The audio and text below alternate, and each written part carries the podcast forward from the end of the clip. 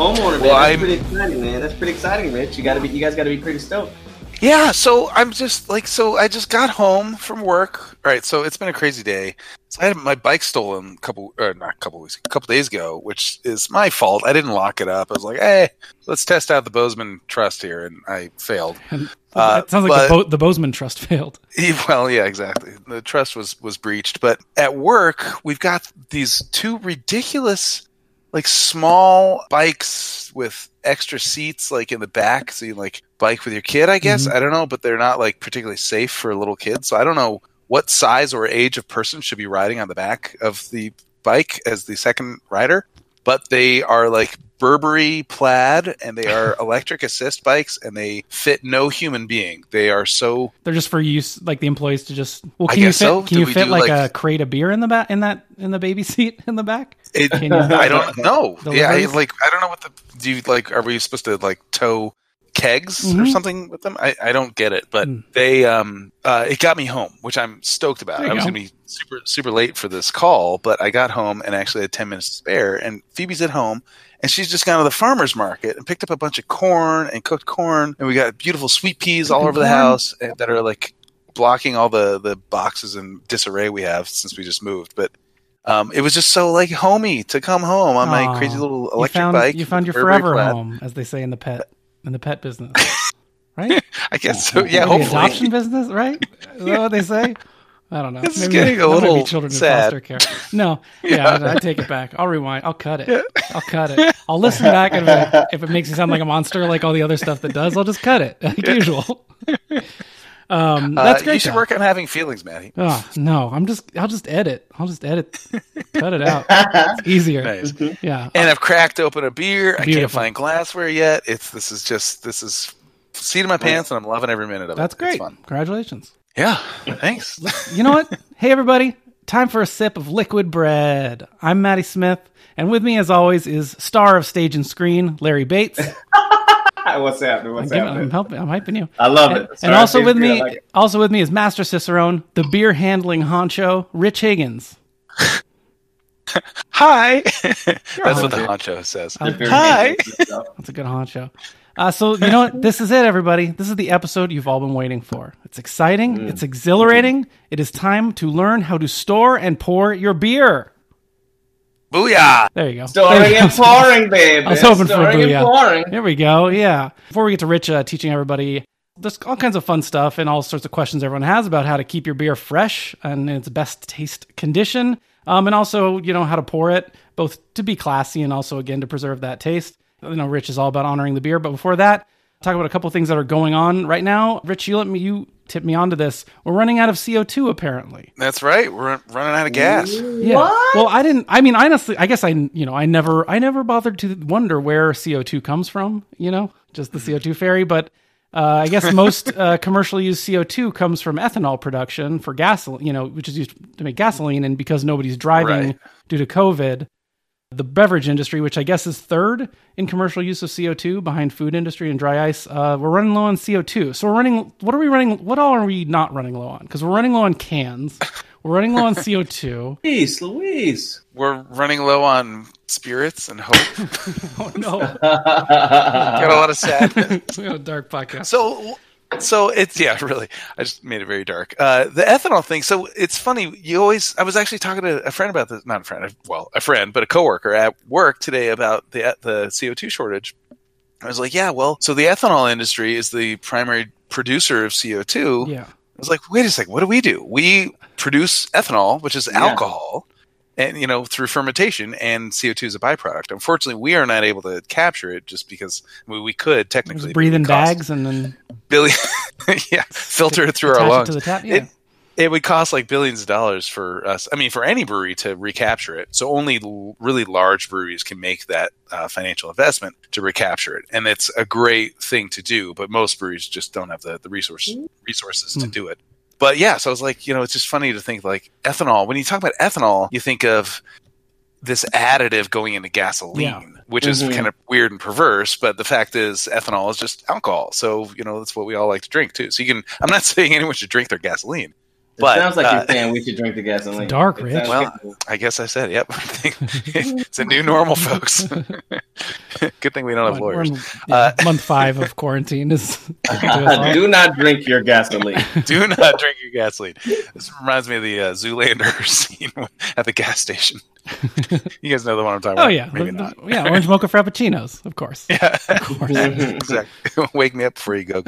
Uh, so anyway, if the um, yeah, so no one's. If this has happened a few times in the past few years, where uh, CO2 there's a shortage and breweries have to adapt. I'm not quite sure whether this is going to hit us this super hard or not. It- This is just a kind of a dire warning, and uh, it might lead to a lot of innovation among breweries. Uh, might be doing more uh, Yeah. can conditioning and bottle conditioning to yeah, uh, yeah. to carbonate the beer, you know, naturally in the in the package.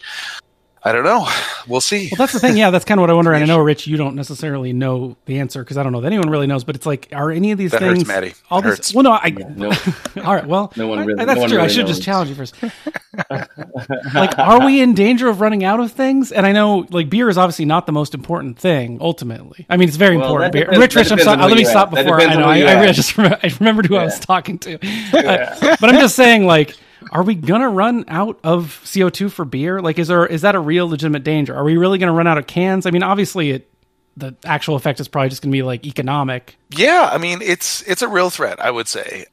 You know, talking about supply and demand, it's not going to increase the supply. It's uh, you know the demand is still there, and so it's just going to increase the prices, and maybe there will be less beer out there, less Mhm. less beer that you can get through you know the the channel that we're used to at this point, which is primarily the grocery store, the the beer specialty shop. You know, I mean, pe- most people are not going to restaurants and bars right now because of COVID, Yeah. and so yeah, it- it's definitely a real threat, and it's there's a you know so I'm I'm a big you know liberal environmentalist and all this stuff. Like I understand the the perverseness of like you know lamenting the fact that the that we're running out of industrial CO two to to help produce beer, Yeah, but the fact yeah. is, and I had this like huge guilt issue about this when I got into craft brewing because I was like, oh my god, do you see how much CO two we're releasing from our beer tanks Mhm. every time we ferment a beer? You know, there's a ton of CO two that's released you know, you talk about naturally carbonated beers where they capture the CO2. They're not capturing all the CO2. They're capturing maybe 10% of the CO2. If you captured all the CO2 from a fermentation,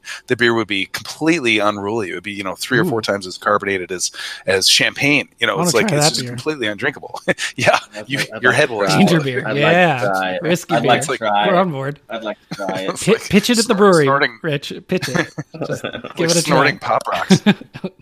Uh, so, but the thing is, it is a loop. Okay, so to make ethanol, sorry, to like for making beer, we're using an annual grain, Mhm. you know, barley for the most part, um, that grew from nothing in that year. Okay, and what did it grow from? It grew from a lot of inputs like sunlight, but also CO two. Right, plants consume CO two, and so you can sequester CO two to help uh, fight global warming and help you know reduce uh, atmospheric CO two levels. So that's like the redwoods of California, like really long term or like old school tall grass prairie and things like that. That sequesters CO2 because the plants take it up and sit on it for hopefully forever because mm-hmm. humans are not going to harvest those. So but the for plants something are like hoarding the CO2. crop, The plants are well, the plants right. are hoarding it all to themselves, and we need it for our beer. they're So so it sounds like I'm, I'm need to- learning. I'm learning here. but then it gets released when when you know so the the um, the annual crops whether it's rice or soybeans or barley you know once they get harvested and then used then it releases CO2 but it's the same CO2 that 6 months earlier the plant took out of the atmosphere so it's not really a net Right. Okay. you know, it's not a net addition of CO2 into the atmosphere. So I feel a little bit better about that. And so ethanol for like, you know, for gasoline, um, that's primarily from corn. So again, an annual crop that is soaking up CO2 in March, April, May, and then releasing it when it gets used to make ethanol, you know, later in the year. I don't know. I'm sort of un unguilting myself, washing my hands of being part of this, uh, this, this trade in, you know, a greenhouse gas. But blah blah blah. I'm gonna sit and drink some beer. I guess this is one of those ones that we're just letting people know we're running low on CO2. Not much you could do at home to uh, fix this. I don't want There to. I is- don't want to encourage people to just buy more gasoline and Yeah, drive start driving for no more. Yep. Yeah, We need more joyriding. Another story I saw, kind of on tangentially related. It's environmentally related. Um, Rich, do you know much about this? I've seen that a lot of breweries are starting to use treated wastewater to help conserve water. Oh, cool. It's an interesting thing Wait, wait. To do to do what? to do make what? beer. Larry, what if I gave you a beer? You drink the beer, you sip it, it's delicious. The it's the bubbles, the the taste on your tongue, it's perfect balance. It's Eh. got malty goodness. The the hoppiness is perfect. And then I told you this was used toilet water. Nah, it sounds like it would taste like shit. But this is the thing. I, a few breweries are starting to do it. The one, the one listed in Seriously? the article. Yeah, the one article, the the one brewery in the article, it said among many. So I can't say that the only one doing it was Village Hmm. Brewery in Calgary. Since I guess uh, brewers use an average of seven gallons of water to make one gallon of beer, uh, Mm-hmm. they are starting to, you know, as another way of conserving water, they're taking wastewater and they're treating it. It's processed. yeah, but are we? I mean, but are we? I, I mean, It's- you're telling it's me perfectly this safe. ends I mean- being, uh, but it ends up being a part of the thing that I'm drinking. yes, it's that's it's the water that they use. It's the water that they I mean, use. they're So- not using it. so they- they're not using it to cool the wort. Nothing like that. No, they're you not cooling the wort. They're they're putting it in. It's in the beer. I, I mean, maybe it's also cooling the wort and doing everything else. But um, yeah, they do all I- these all these steps. They have take a quick- ultrafiltration, oxidation, reverse osmosis. They test it. We got to take so a quick clean. step back here. Yes, sir. Can I just tell you guys how glad I am to hear you talking about cooling the word? oh, cool. We're learning. We pay It's like attention. a- we listen. Like a nerdy, nerdy technical thing about beer. I mean, I love I think talking about be cooling okay- wort. I think I'd be okay with that. I'd be okay with that. I don't know about Rich. But that's part of you but that's part of gotta sell me on this. But, You gotta sell me on but here's the thing. All right, I- sell me on drinking my shit But it's clean though. They clean it. They clean it. They clean it and they test it. It's this whole thing because it's you know they want to be able like this is a technology that's not just used for beer, so it's used for other things too. And there's whole studies and institutes dedicated to. Maddie, if I came to your house and you're like, "Hey, man, would you like a glass of water?" and I was like, "Sure," and you're like, "Just so you know, this was our shit water." I don't know if I would drink it, but it's Well, if I perfectly fine. It's been Well, treated. what if I said like? eh, What if I said it's been ultra filtered? Whatever ultra filtering is, it's been oxidized. We've used all these up. things. I almost- we've I almost tested just it. threw- I almost no just- I almost just threw up. It is clean water. Well, they're trying to get rid of the stigma though. They're trying to. Yeah, They're listen, trying I to- understand we gotta. I understand we gotta recycle and we gotta do this. So my question is: Are they telling you that it's retreated water, or Um, I don't know. I'm sure they I don't know. to. I don't know if they legally have to. I mean, if it's been. That's a good question. That wasn't. That didn't come up in the uh, thing. I guess Can Village, I- the Village Brewery have been outed. I guess so. We know that they're doing it. Um, Can I? They've been they've been oded Ode- yeah. from Calgary. can I can I add some perspective here? yes. Uh, you guys live in Los Angeles, okay? You're about as yeah. downstream as it gets. All right, so you are drinking a lot of Colorado Colorado River water. You're drinking a lot of uh, shoot. What's the stuff from not? Whoa, whoa, Hetch, hold on, hold on, hold on, We're as hold on, downstream time as it out, gets. time out, time out, time out, time out, Owens time out, Valley. time out, Yeah. time out, time out. If you're about to tell me that the water I drink normally is shit water, let's stop this right now. We don't even have to go further. Larry, let's play the opposite game. It's Mm. not not I don't know how to play the opposite game. Yes, it's shit water, okay? Every municipality sh- well, hopefully they're doing a proper job of treating the w- the wastewater and where does the wastewater go? It goes into the stream system, okay? And then it goes downstream and whatever municipality is you know adjacent to and downstream takes that water up again and uses it you know it's the municipal water supply it gets pre-treated and then after it becomes wastewater it gets treated again and then reintroduced into the wastewater. sorry not the wastewater stream but the the regular surface water mm-hmm. stream. Mm-hmm. All right? So you guys are getting you know third fourth fifth use water uh, if you're drinking the, the water down in Los Angeles, and I, don't can't, mean I can't believe you called us anything bad about LA, downstream as it gets. Oh wow! Never oh, been, Look. I've never been called level. downstream Oh before. wow, brother! If Jeez. you are at sea level, you are using the oldest, most used water. Okay, All right. if you're up at Oh, wow. five thousand feet, like Denver has fresher water than you do. Well, You're here's my drinking thing. I'm moving to Denver. I'm only getting beer from Denver. Here's my thing. I mean, I totally, I get, worse, Larry. I get It's Larry's good beer. thing. I do feel it's like there's a mental hurdle, and I get that thing of like I could be told a million times this is clean. Like, look, a scientist, a very smart scientist, tested this water and has nothing in it. But it is, it's hard to, it's hard to get over the mental hurdle of knowing that like someone, you know, took a squat on your in your in your beer. Anyway. You know, by, I guess we got to get used to it because I feel like you know, ten years down the line in the future, all we're gonna drink is toilet water, right? And this, ladies and gentlemen, was liquid bread. Happy What? beering! Happy, beer- beering! Happy beering. Happy This is our toilet final episode. And this is the final episode of Look, so I guess you know, I mean, for those who you know are are open, minded I don't even know, open minded, but if you're on board, you know, Village Brewery in Calgary is one of the ones. Go and support them. They are. It's it's it's environmentally helpful. I mean, it is a it is a trip. What if what if it was like the best beer like you've ever tasted? You know, where Well- you're well, just yeah, like yeah. I'm just gonna say you just wake up and you're like, I have to go have this beer. like the, hippest best beer the, the best beer you've ever tasted. Like lots of foam. You know, the aroma is fantastic. It just sits on your palate. It's it's uh, sessionable. There you go, Rich. Sessionable. hmm Yeah, well done. Fair words. It's a nice brown and yellow IPA. Oh, oh, okay, okay, Moving on. okay. Now I'm gonna. Uh, I'm gonna on, throw you know it. what? One thing I think I always want to talk about these things, and so you know, I'm going to invent a segment. I meant to come up with a name of it, and my placeholder name was "Fun Beer Flavors Around the World." So I'm just going to say that for now, but I'll think of a better one later. It's got But a real uh, ring to it, Maddie. but Are there you are- a writer, Maddie? You're a writer. Oh I God. I am a writer. God, don't remind me.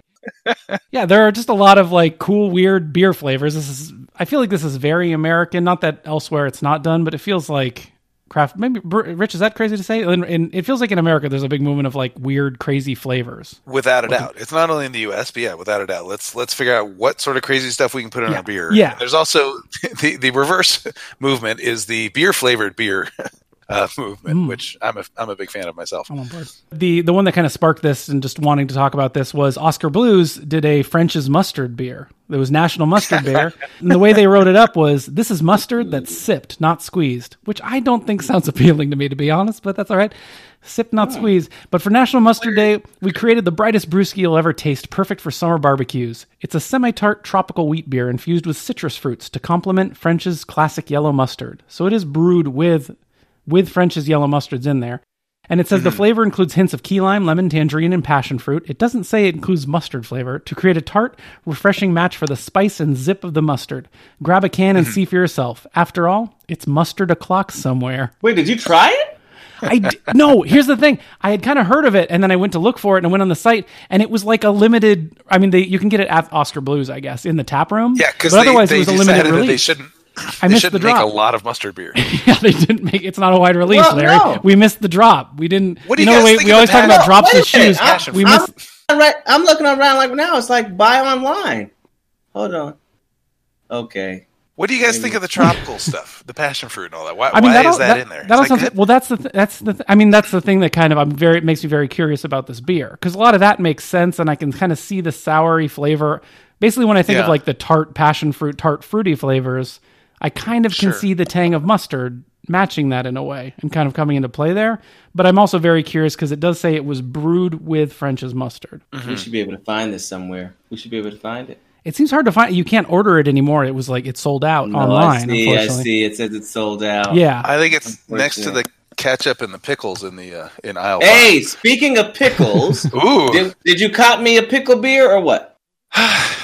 no, Well, Son speaking of speaking of the pickle son beer, of wait, Rich was the the pickle beer was from Martin House, right? yeah, Because Martin, Dallas. yeah, because so Martin Worth. House in Dallas Fort Worth. There was another beer, another one of the beers that I found that sounds really interesting. Okay, so Larry, I'm going to tell you the name of this beer, and I want you to guess what it is meant to taste like. All right, Okay. the beer is called Fiery Crunchy Cheese Boys. Is it supposed to taste like Cheetos? Like Not just hot Cheetos. It's supposed to Like be hot fla- Cheetos? It's a flaming hot Cheetos beer. It's a spicy. That's what I'm saying. That's what I'm saying. Hot Cheetos. Yeah, Yeah. it's a spicy sour ale that clocks in at 5.2% ABC, A, ABV. Or it says ABC, but I copied it and pasted from a, ABC yeah, the website. I'm I'm, down. Um, to, I'm down to eat it. Honestly, I'm it sounds drink it. interesting. I I, I don't know that I've drink ever had a beer though that was spicy on its own. Like I've had beers that were like a michelada Oh. or something that have had a spice to them, but I don't know that Oh, I've had a beer Maddie, that had spice in it. As the chili beers, man.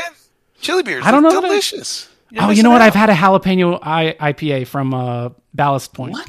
I'm just. I hope so. Oh yeah, I'm the, just there's remembering. The habanero sculpin will kill Oh, that you. one. That's the one. Actually, sorry. Is it pretty spicy? It was pretty really- spicy? Habanero sculpin is. I yeah. was surprised by that. I was. It was. Yeah, it was like drinking a, a Where has pepper. this? Where has this been all my life? San Diego, Larry? oh well, I'll, I'm going to be in San Diego. Uh, Oh, yeah, you are. for like for like a month. Hold on a second. You gotta hope Ballast Point survives till then. Oh, I'm going to have to try to order some and get it delivered. Habanero sculpin. Yeah, the habanero. It's there. It's not Yeah. a beer that's You trying to make friends. that. You're right. It yeah, is- I'm glad you it's remember a- that. really spicy beer. Yeah, I honestly, Is it really- hon- it honestly, really spicy? it was, honestly, I would say Yeah. it was a little spicy for me. I can have spicy foods and stuff, but I was like just in the mood for drinking beers, and I remember now that you, I remember it being too spicy for me in terms of like what I was looking for. Like I got a flight, and I was like, oh, I'm not Yeah. in the mood for like a spicy something that spicy in the middle of it. No, it's it's out Um, to get you. Yeah, so I'm very That's the problem with habaneros. Habaneros taste so good. They they're so Yeah. I fruity know, and but unique. they're so hot. but But they're so hot. just so hot to, Really to hot. get the So hot. flavor. You risk death. I agree. They're so hot. Like I Mm. love the flavor of a habanero, but I, I was just talking to my brother the other day. Like he eats habaneros like candy. Like he can just get them, eat them. And I'm like, habanero. I love the flavor, but that's where my like heat index kind of like Mm. you know maxes out. Yeah. yeah maxes out where I'm done. However, Tabasco, Tabasco. I just went on a you know because I'm at home not doing anything. I just bought like every flavor of Tabasco ever made, and Tabasco has a habanero Tabasco. And the great thing about Okay. habanero, I mean Tabasco, is I feel like it's more vinegary than it is Totally. spicy. Yeah, and so the habanero, the, the habanero Tabasco, it's not that bad. It's actually great. You get the flavor of the habanero, but it Oh, doesn't all right. like set your mouth ablaze. hmm So Well, cool. I'm, sign me up because I love that flavor. But yeah, it's Me just a little too. too spicy. But it's Oh really it's really dude. sounding like Martin House in Dallas Fort Worth is is Larry your your favorite new brewery that you've never been to. Actually, not new I brewery. Know. know. either. Yeah, but as soon as this all we is gotta over, go. I'm We gotta go have that best my- made pickle juice beer. Oh, we I'm gotta go going. have the the fiery fiery crunchy cheese boys. And boys, boys is of course great. spelled B O I S. Um, Oh, I And was then- hoping for B O Y Z. well, B O I S is, is like the new B O Y Z. It's like the the post. It sounds like a wine term. Boys. They- They say in in wine speak they they say boisé means something sort of like oaky. Blase. I don't it's think they mean oaky. wood. I don't think in this case it means that. it's a heavily French oaked Cheeto beer. Uh-huh. Um, and then the last one I'll just mention quickly. This, this this one made a little more sense. These are, this sounded just tasty. I feel like if done right. But uh, Harpoon Brewery over in uh, Boston in Bo- in Massachusetts, uh, they're doing a big they're doing like they're doing like a Dunkin' Donuts collab. So they're doing a bunch of Sure. Dunkin' Donuts Ooh. beers. They're doing Boston Cream, which is a dry Irish stout made with real Dunkin' Donuts and cacao nibs, which add Mm. extra dough-like and chocolatey notes to it. But I, I kind of wanted to ask you, Rich, how do you make a mm-hmm. how do you make a beer with real donuts? Like at what what can you Instead take of- a, just a made donut and somehow put it into a beer? Well, you don't put it into the beer. You put the beer into the donut. Instead of using a regular filter press to push the beer through to strip out the yeast and all that, you actually just use donuts. So oh, it's a it's a gravity fed system. Yeah, it's it's it's pretty kind of standard actually. But um, I mean, All every right. brewery has a donut filtration device. all right, fine. I have no idea. There are no rules Oh, for this. Rich, So- I don't know when you're fucking with us.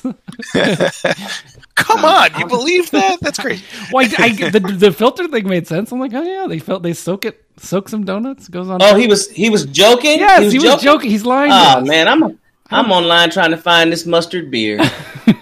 At Mountains Walking, where I brew in Montana, here we have a, a beer that we call Sweets, and uh, we typically come up with flavor combinations that are. I mean, they're not like you know earth shattering flavor combinations because they're actually combos that are done down the street at the bakery. Uh, there's a bakery called Wild Crumb that's like two blocks away, and they're just Mm. awesome. We absolutely love that food, and they have. Um, uh, tons of pie crusts that they give us uh, when we're going to brew sweets, and uh, we'll actually put the the pie crust into the mash. So I can't Mm. really promise that they Okay. actually add the flavor of pie crust, but it's still sort of like it, you know, it closes the loop a little Gotcha. bit. Or, I, I, and I promise this will be the. I think I think it'll be the last time I mention mention the mustard beer. But I'm sitting here. I'm sitting here really upset that we missed this mustard. I beer know. I'm mad. I, I honestly I knew it was coming out too. I feel like an idiot. 'cause I- Maddie. I well, I knew it was coming out, and but I didn't know it was like a limited release that they were going to do. So then I, I, honestly Matt- thought they were just going to make cans of it, and I because Oskar Blues I can find everywhere. You know, I can find all, I can find here's, whatever here is- chub. here is the thing. Here is here is the thing. What's the thing, Larry? our really good? We have a, my your, your good friend and my brother-in-law Uh-huh. is a master cicerone. That's true. He can make us this beer. Oh, we can make it. Ooh. Oh, yeah. Yes! Rich, you got to get on it, buddy. Rich Make can make his beer. version. if you guys want, if tell you what, I'll give you a recipe. I'll come up with a recipe. No, no, no, no, no, no. You- We're skipping point. I don't want the recipe. I want to drink what you made. But you've never homebrewed. You're always talking about Make homebrewing. the beer, right? Rich. I have homebrewed. I've homebrewed a couple times. Okay, you got so- some yeah. So yeah, so let's let's do this. I'll send you the recipe. You brew the beer, and French's Okay. mustard beer is going to happen in, in your own apartment. Okay. Okay. No. Th- th- listen. This is. Look, look, Come on, Larry, Maddie. Larry, Larry. Here's the thing, Maddie. Ri- here, Larry. I would, I would Yes? agree with you. I would have Rich do it, but Rich really needs to hunker down and focus on the high CO two beer he's going to make for us. That's going to literally blow our minds. Okay. We we need an. focus about on it- that. I want it- I want the high bubble beer for us. Can, can he do both? Can he do both? I don't know. That's a lot to ask. Or maybe he's, un- he's a- unpacking. I don't know. He's got a lot. Maybe to it could right be now. a high. Maybe it could be a high bubble, a high CO two High French's CO2 mustard beer. Look, those bubbles will cut the mustard. It'll be great. Hey, Rich, I really want this mustard. recipe. I want this recipe. I'm not playing. I want this recipe. All right, I'll try to come up with something. It, may, it might involve donuts. And also, I was going Uh, to say, so- oh, Well, hold on, Maddie. I I got to deliver the punchline here. Uh, Oh, keep in mind, uh, Larry, the, the French's mustard beer might have might have been fleeting, but uh, the Heinz ketchup beer is uh, it's it's still coming out, and it's gonna be it's gonna be worth the wait. Okay, now you're gonna make me throw up. Don't they have some like worth the wait line? Or Mm. good things come to those who wait. There, I Mm. nailed it. I think we're Is not. really I think a- we're not is there familiar enough really with a Heinz ketchup- ketchup taglines. In, insert there really a Heinz- track here. Is Yeah. there really a there's really a No, Heinz there's not. ketchup beer coming? Well, I prob- probably it's already been done, but no, I, I don't know of it. Okay, you're just playing. Okay, you're just playing. I'm just being hilarious. Manny, cut this whole cut this whole bit. Okay, Sorry. I'll edit. No, it's all, it's all staying. It's all, the only things I cut again are things that make me look bad. Uh, but I will say the Well, other. You must cut the whole thing then. Hey. Hey, that's a good one. That's way better than your Dangerfield. ketchup material. Oh, But the uh, I was going to say the the Dunkin' Donut. They're also making a jelly donut one, and that one sounds delicious with a raspberry puree, a lighter beer, jelly and citrus. That sounds No. excellent. No, it's not too sweet. It's making it smack 'em. but Larry, that? is it actually sweet or does it just smell sweet? Hmm. Oh, yeah. That's a question I ask every day. Now, now, if it just smells sweet, that's a different story. That's a different Hmm. story. If Yeah. it's uh, wastewater me. beer, does it just smell like wastewater or does, is it actually wastewater? I can't do this wastewater shit. I can't do this wastewater shit with y'all. I can't do it. I can't do it. Maddie, let's talk uh, I'll beer Yeah, yeah, that was that was the last that was my last one. Um, and to se- let's segue that into. I, I, I don't think you can just say let's segue that. I think that's the worst Let's possible way to say let's segue. Let's segue that. let's too. segue to the next thing. Actually, Um, I can segue. I can segue. Can so, you? Okay. So one of the things that is super important for for enjoying beer. So we're, we're gonna sort of like, you know, for the for the rest of this episode, we're gonna pull back the curtain on sort of the techniques and the tips and stuff like that for how to enjoy beer most. Yeah. When you're where you're you know how to store it, how to pour it, uh, you know how to deal with uh, glassware properly, um, draft system stuff. There is a hilarious line that I read on a website of a um, draft beer line cleaning service. All right, that's a lot of words in one one go there. Draft line cleaning service. All right, so it's like a service that goes around and, and contracts with bars Clean to clean their draft draft line. Yeah. And their whole thing is, and I this is they're they're not making this up. You have to use uh, actual detergent uh, at the right concentration, uh, the right pressure, the right amount of time, the right temperature. Like it's a really technical thing to clean your draft system. Okay, at your bar or at your home for if you have a kegerator, or at the office if you have a kegerator, you have to clean this stuff. Um, and a lot of bars, a lot of bars say, "Oh, we don't need to pay for this. Um, we're happy to just uh, do it ourselves. We just flush uh, flush all the lines with water." And the line that I read on the website of this this draft line cleaning service was something to the effect of uh, just because you flush your toilet with water doesn't mean it's clean. Oof. It's so true. if you just flush your, your draft system with water, uh, you're not cleaning it.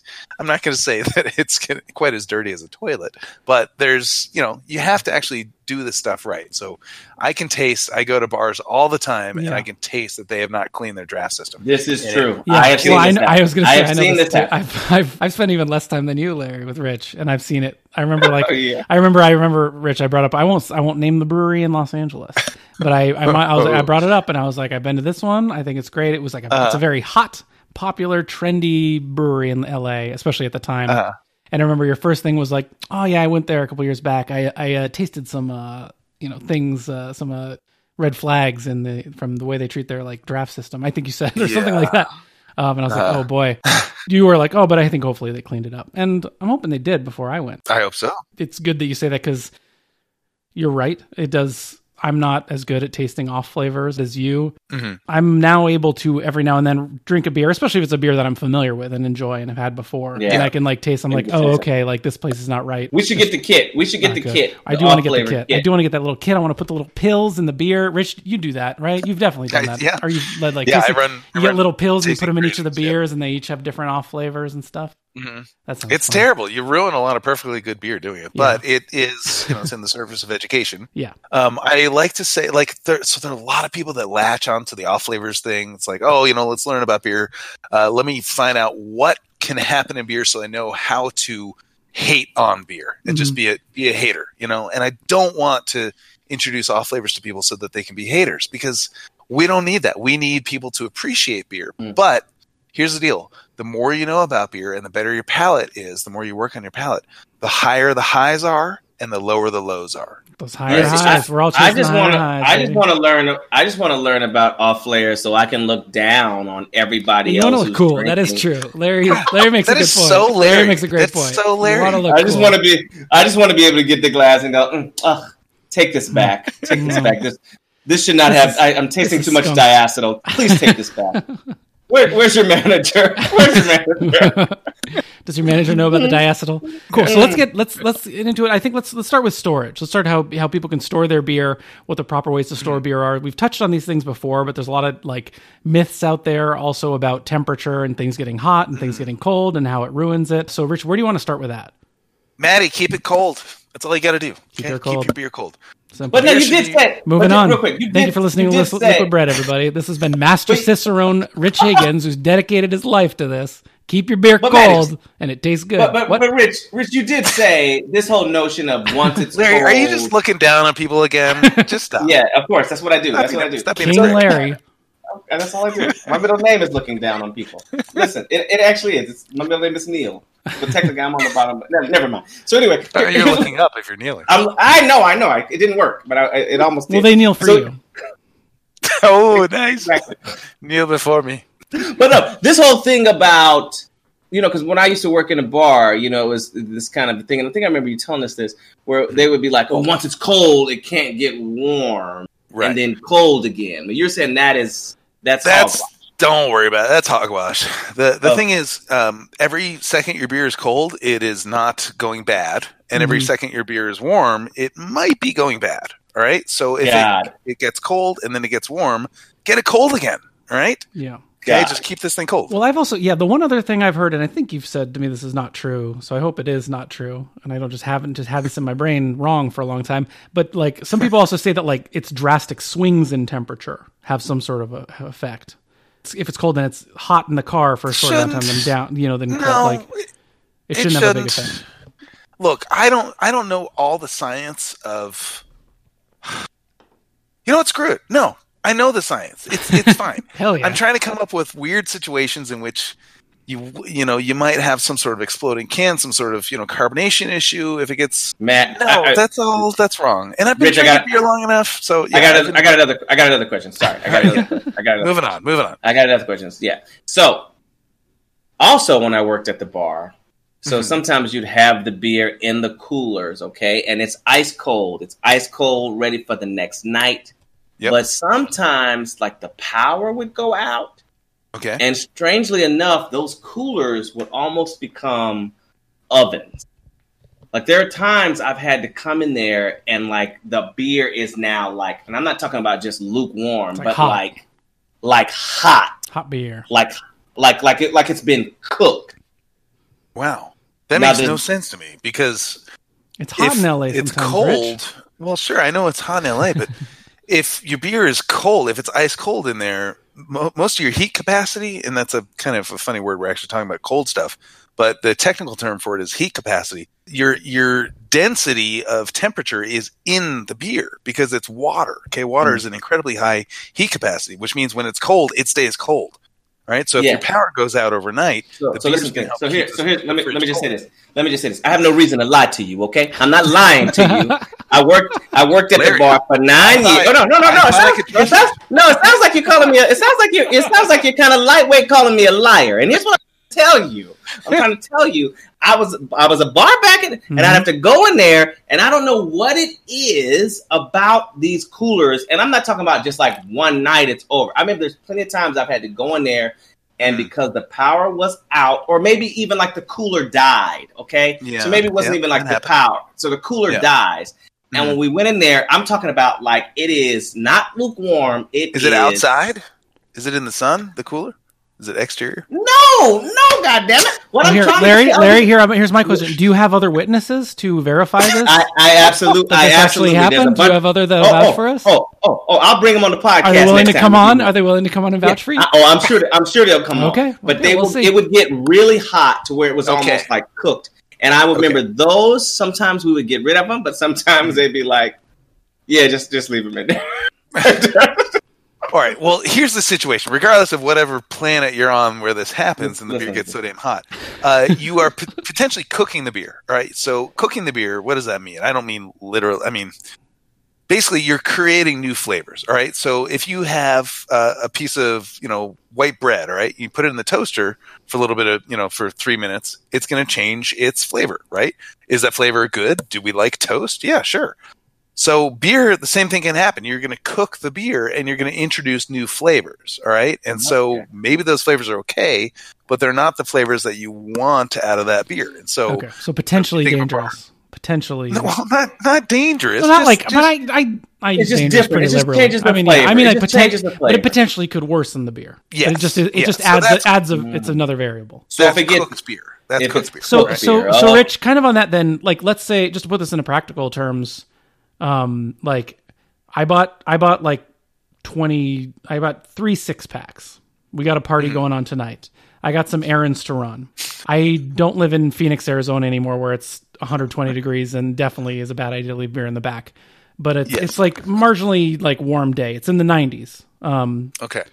I don't know, maybe that's hot to some, I guess, but uh, it's in the 90s.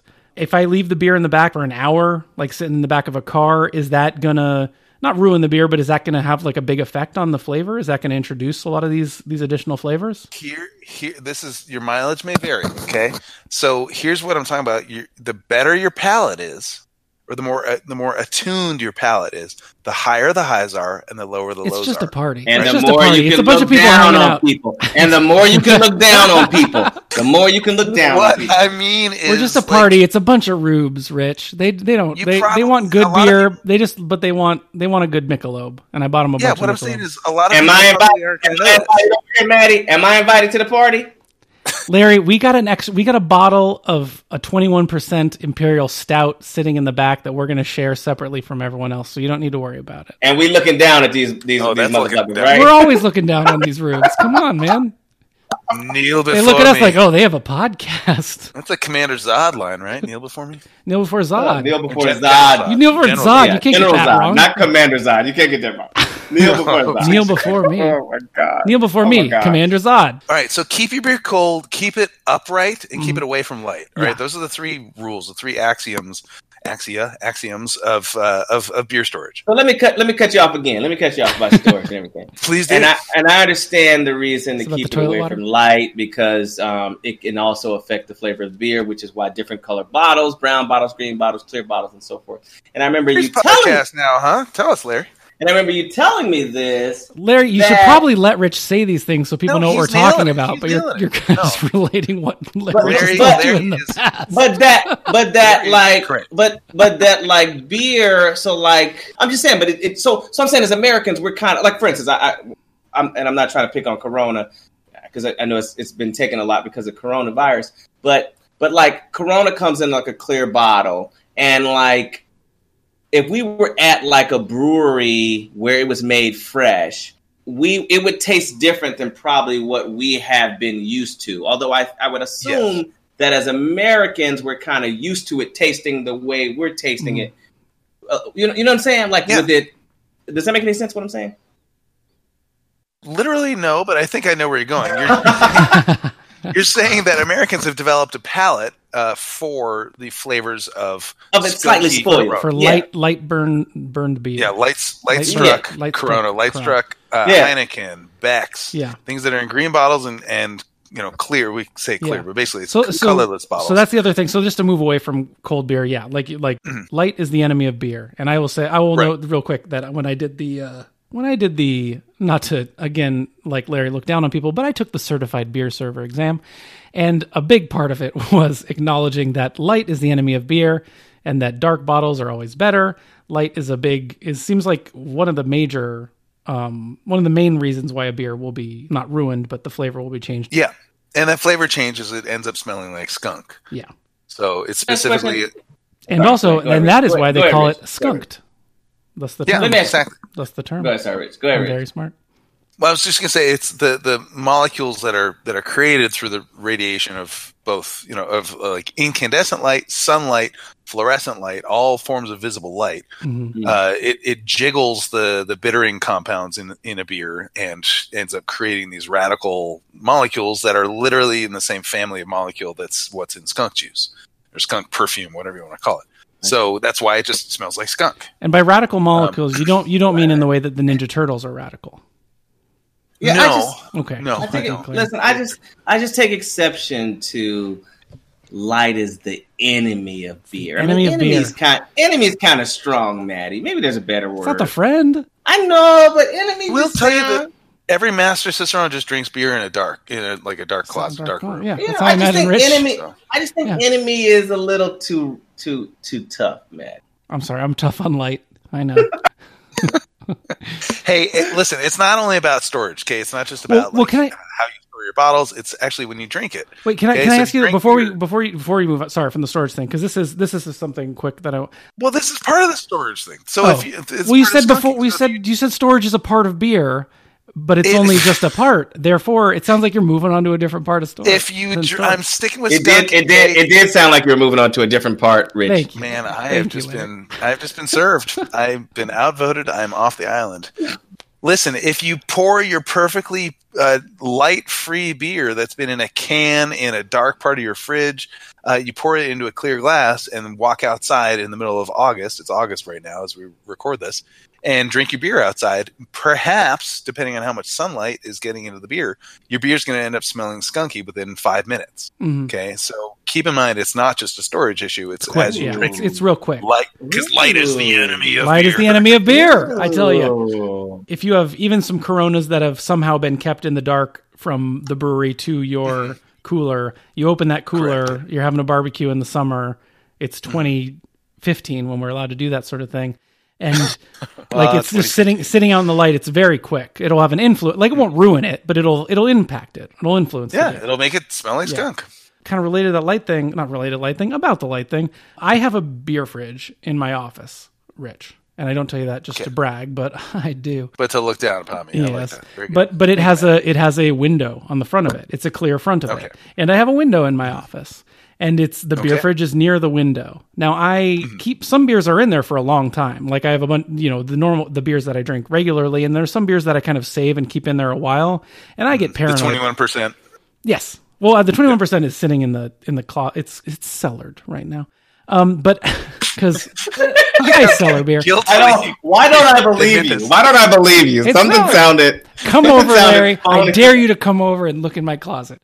But um, smooth but basically, what I'm wondering is like, you know, like if light comes in through the window on through the window of my beer fridge, Yes, is that going to have the an- answer. is it going to have a lot of impact? Like, or how? it Like, might. Okay. It depends how much light and and the type of bottle and all that. But yeah, it could definitely have an impact. but it could have a lot. Okay, cool. Let's. Yeah. So we have so at the brewery we have um, some some tanks that are called bright beer tanks, and I won't go into what those are, but they have a, a sight glass that's on them so that you can, you know, the beer's like it's like a big can of beer, right? But um, attached to the can of beer is a little uh, hose, uh, clear. We can see uh, the beer in, so we see how much beer is in, in the whole tank, right? So as the tank fills up, the the level of beer in the sight glass goes up and up. We also have a garage door to the brewery that we open up in the summertime because it's hot, so we want to get a breeze.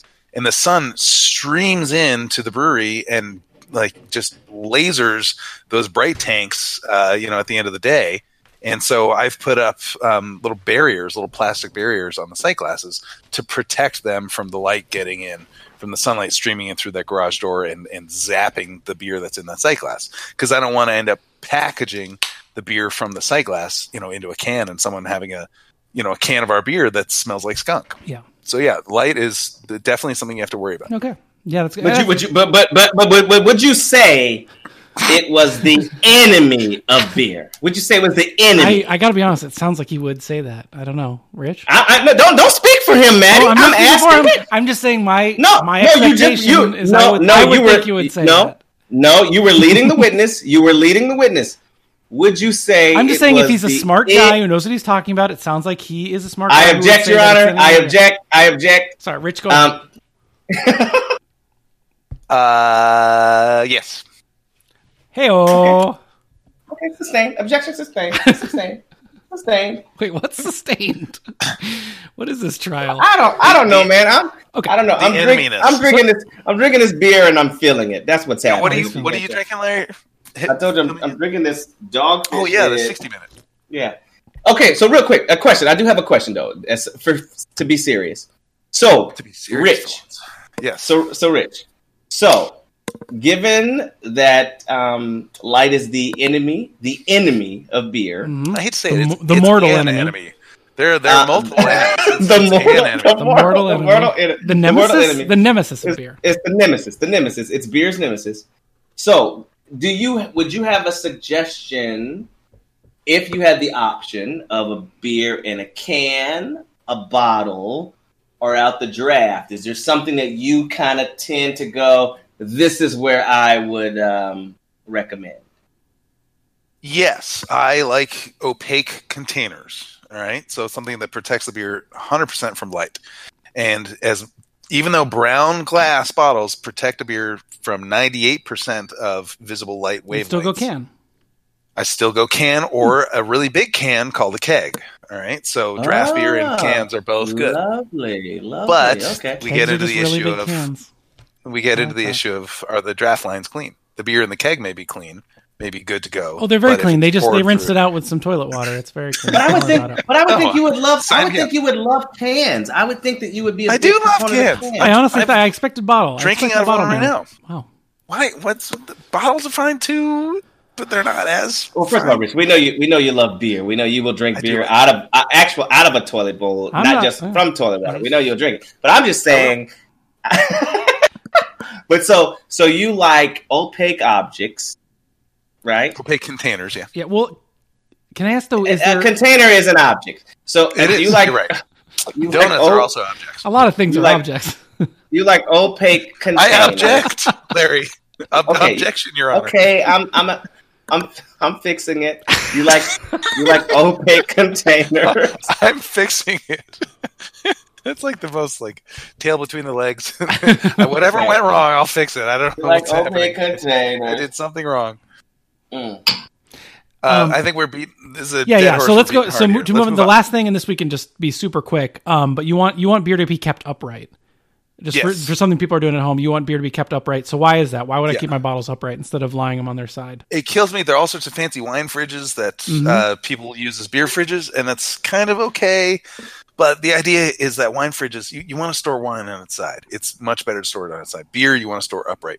There are a number of different things going on there, but um, if you have uh, metal caps uh, on your beer, so you got bottles, okay, you got metal caps. Um, if you store beer on its side, the beer is acidic. Uh, it will eventually eat through the liner on the cap and expose the metal in the cap to the beer, and so you can Ugh. get metallic off flavors in the beer, which is a bummer. Shut Um, up. If you have a bottle conditioned beer, uh, which is definitely the sort of beer that you might consider aging um, or cellaring. So if you if you have a bottle conditioned beer, you want to keep the yeast um, uh, stable and keep it at the bottom of the bottle, right? And so if you uh, keep your bottle on its side, then you've got yeast throughout the entire, uh, you know, kind of the column of beer. So eventually, when you pour the bottle of beer, you're going to pour out a lot of yeast, which you Mhm. don't want to do. Except for Saison Dupont. Except for Except- Saison Dupont.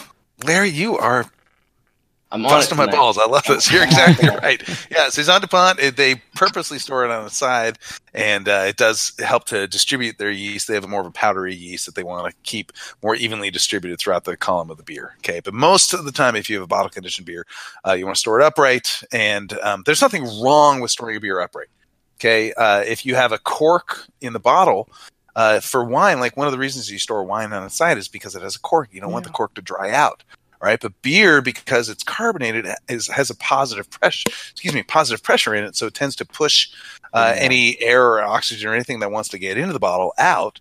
And sure, the cork might eventually dry out. I guess I haven't really heard about that happening. But yeah, it's Um, not a problem that people have to worry about. Yeah, there's so so cork finished beers Yeah. are almost entirely bottle conditioned. Okay, I can't imagine a cork finished beer that isn't bottle conditioned, and the bottle conditioning implies that there's yeast in there, and yeast is a scavenger of oxygen. Okay, so if you do have any sort of ingress of air or oxygen into the bottle as you store it upright, because the cork might be drying out, you have yeast in there to sort of the, the yeast has your back. Basically, Gotcha. the yeast will consume the Do you oxygen. think? Hey, wait, do you Rich? think scavenger? Do you think scavenger is too harsh? Do you think I- scavenger is too harsh? Yeah, well, it doesn't go out and hunt the oxygen itself. It doesn't actually. Larry, you're kill any defending a lot of objects today. I'm just saying. I was I was gonna I was gonna I was gonna focus on the word ingress. I just thought it was a fantastic use of the word ingress that Rich threw down right in the middle of that casually. Oh, I'll throw ingress down. Ingress is a fantastic word. Cool. So I think that gives like a good wrap up of like how someone can store their beer at If home. you store if you store beer on its side, it's not the end of the world. Yeah. Okay. It's the least important of the three. well, I think can I say that's actually beer actually cold, keep it away from light. it's something that like is a nice thing to hear from you as someone who knows their shit is that you don't have to worry a ton about all these things. Like there's a lot of these guidelines, you know, keep it cold, keep it away from light, keep it upright, like that, you know, you'll preserve the beer well, but it's nice to have the assurance that oh, if I don't do these things, I'm not like ruining the beer. It's not like this precious item that I can just completely obliterate very easily by doing the dumb wrong thing. You know what I'm saying? Yeah, I want this stuff to be laid back. Okay, people should enjoy beer, but at the end of the day, uh, there are two ways to value beer, and one is the potential that it has and how good it can be, and Mhm. how Yeah, well it can pair with best. food and. Yeah, but they all the other thing is the money you paid for it. Okay, so if you pay yeah. five hundred dollars for a bottle of wine and you mistreat it, you're like, shit. I just, I just kind of ruined five hundred dollars. You know, five hundred dollars. But with beer, it's hard to find a bottle of beer that's more than I don't know thirty bucks or something. You know, that's that's pretty rare even. So you know, at the end of the day, if you mistreat a beer, it's like it's just it doesn't have that financial sting that you know mistreating a, a good bottle of wine would. I just want to know the information so I can laugh at the people who don't have it. That is so That's you. we're- that's why we're all That's here. So you. That's why we're all here. That's why we're all Yeah, here, let's Rich. not- I just want to This be like, is how we've been using you to fuel you our drink- snob agenda. Oh, you have that stored outside? Oh, those rubes. They're all rubes, I tell you. All right, cool. so let's move on to pouring. Let's get on to pouring. Yeah. Because pouring is something this is very easy to take on, but I'll tell you, I'll tell, I'll just say really quick. My personal anecdote is I I went to Belgium with Rich, and before I went to Belgium with Rich, I poured beer carelessly and just poured it into a glass, got it into the glass. And mainly the main thing I wanted to do when I poured it was to not make it foamy. So I'd pour it so it wasn't super foamy. And obviously that's actually a good thing. But when I came back, now I pour beer like a friggin' lunatic whenever I do. I um so let's get into it, Rich. Let's go. What are Foam's how- not, foam's not bad. Foam's not bad, though. Oh no, foam's not Foam's bad. Well, you want some foam. You just don't want it to be like half foam in the glass and you can't even pour Right. the whole can because you screwed up. This is a fantastic way to start this topic off. Let's talk about the value of foam. Okay. What is wrong with taking a can of beer or a bottle of beer and just holding it two feet above the glass you're pouring it into and just upend it? Okay. And you're pouring 100% vertically, 100% vertically into the, into the can or sorry, into the glass. Is that okay? No, that's chocolate. That's how you pour chocolate. As a man who knows my wines, that's a Oh chocolate. yeah. From the, from the porron. I like that. Um, yeah. but uh, so that's going to end up foaming up. That's going to end up foaming up your your beer so much that by the time it becomes drinkable, because the foam has subsided mhm. uh, and become you know become liquid again, you have no carbonation left in the beer. Okay, the Yeah. beer is Mm. flat. Okay, okay, okay. Yeah. Not Well- every beer is supposed to be as carbonated as every beer. You know, there there are different levels of expected carbonation for different types of beers. However, carbonation is a very important part of the beer's mouthfeel and its ability to deliver ar- um, aromatic or you know aromas. Uh, and those aromas play off of the tastes that you have. So you you know aromas can accentuate the impression of sweetness, which might be important because it needs to offset the actual bitterness that's in a beer. So there's a lot of sort of technical balance stuff uh, within within a beer, and there's things that the brewmaster wants to promote during the drinking experience, and a lot of that is built on the canvas uh, that is carbonation in beer. Ooh. So if you mess with that ca- Mm. that canvas too much, you're Mm. drinking a different beer. You're not drinking the beer that the brewmaster made. Also, you can get like a foamy mustache, and then everyone's making fun of you because you look like a goof. So embarrassing. It's very embarrassing. So, yeah, so you definitely want to pour beer with a little bit of head. Okay, I, I like to do one to two fingers worth, is what I call it. So if you pour a glass of beer um, at the at the end of the pour, you want to be able to measure uh, the amount of foam by it should be the same height as one to two of your fingers. Okay, Mhm. so hold the glass upright and then put two, one to two fingers up at the top of the glass, and if that's the amount of foam you have, then you've done perfectly. Mhm. Wait, Rich, can I can I pitch to you how I think I'm supposed to pour a beer? Like the general thinking of pouring a beer. Yeah, please go for it. You tilt the glass at about a 45 degree angle. You pour the beer Is that into a question, or are you tell me? Yep. Uh, I'm telling you. And you Great. pour it onto like basically the side of the glass so it rushes down close to it. You do not touch the glass to the bottle or can. You pour it until it's about two thirds full. And then you tilt up the glass and fill it up the rest of the way. And you should idea you should have something close to an ideal foam level. Does that sound about right? Ma- Maddie, that is mostly perfect. Uh, the the issue is so Bravo in general, Mostly. but I want No, I no, want no. to- You don't get a you don't get a bravo for mostly. I got a mostly. I'm Michael Jordan didn't f- win all those championships No, on most. no, you don't. Yeah, you don't mostly do something. Just tell him he's wrong my- and add the extra part to it. I'm looking for my gold stars, but I'm not giving you one yet. Is the Uh, issue here? Bronze. The- so if you say if you bronze star, that's very different. I think uh, if you have um, two thirds full in your mind, you're going to do that dogmatically, and Mm. you're not going to uh, focus on the fact that you're really trying to assess how carbonated the beer is when you're pouring the, the first two thirds there. Okay, so you tilt the glass up at the proper time, whatever time that is for for the beer that you have and the, the temperature that the beer is, uh, in order to hopefully get that one to two fingers worth of foam on top of the beer. Mhm. So sometimes that might be like in a beer that's really highly carbonated, you're going to keep it tilted, t- keep the glass tilted, and do a gentle pour for the you know ninety percent or ninety five percent of the the pour of the beer, and only put it upright at the very end. Uh, but for a beer that's pretty flat or less carbonated, um, you might want to you know start to turn it upright at you know when it's half halfway full. So there's not a hard and fast rule for this, but in general, you're just trying to make sure that the beer doesn't overfoam. Yeah. So you don't want to pour do the vertical pour right away. So at the very at the very least, So- til- tilting the glass is the, is a very So- helpful. So it, basic it, it sounds like it sounds like what Maddie is. I mean, it sounds like what Rich is saying. Maddie uh huh. is exactly what he said at first. You want two fingers worth of foam at the top of the beer. I was just trying so to- however, so however you make that. But I'm trying to help the people. Crook. That's not helpful on its own. You can't just say, "Oh, just get two fingers of foam." It's like, "Oh, okay, It I'll sounds- get two fingers." sounds That's like just that's what he's saying to that's like you. telling He's someone like, to "Oh, say- just do a good job and you'll do a great job. Just get What the he ball in sounds the like he's trying to say, if it's a highly I'm telling- I'm carbonated giving you a little bit of hints to push you in that direction. You tilt that glass a little bit, and then you tilt it back up. I hope we've made not only drinking beer but pouring beer no fun. I'm fuming. this is we're, we're- we're really creating a I'm big outraged. argument here.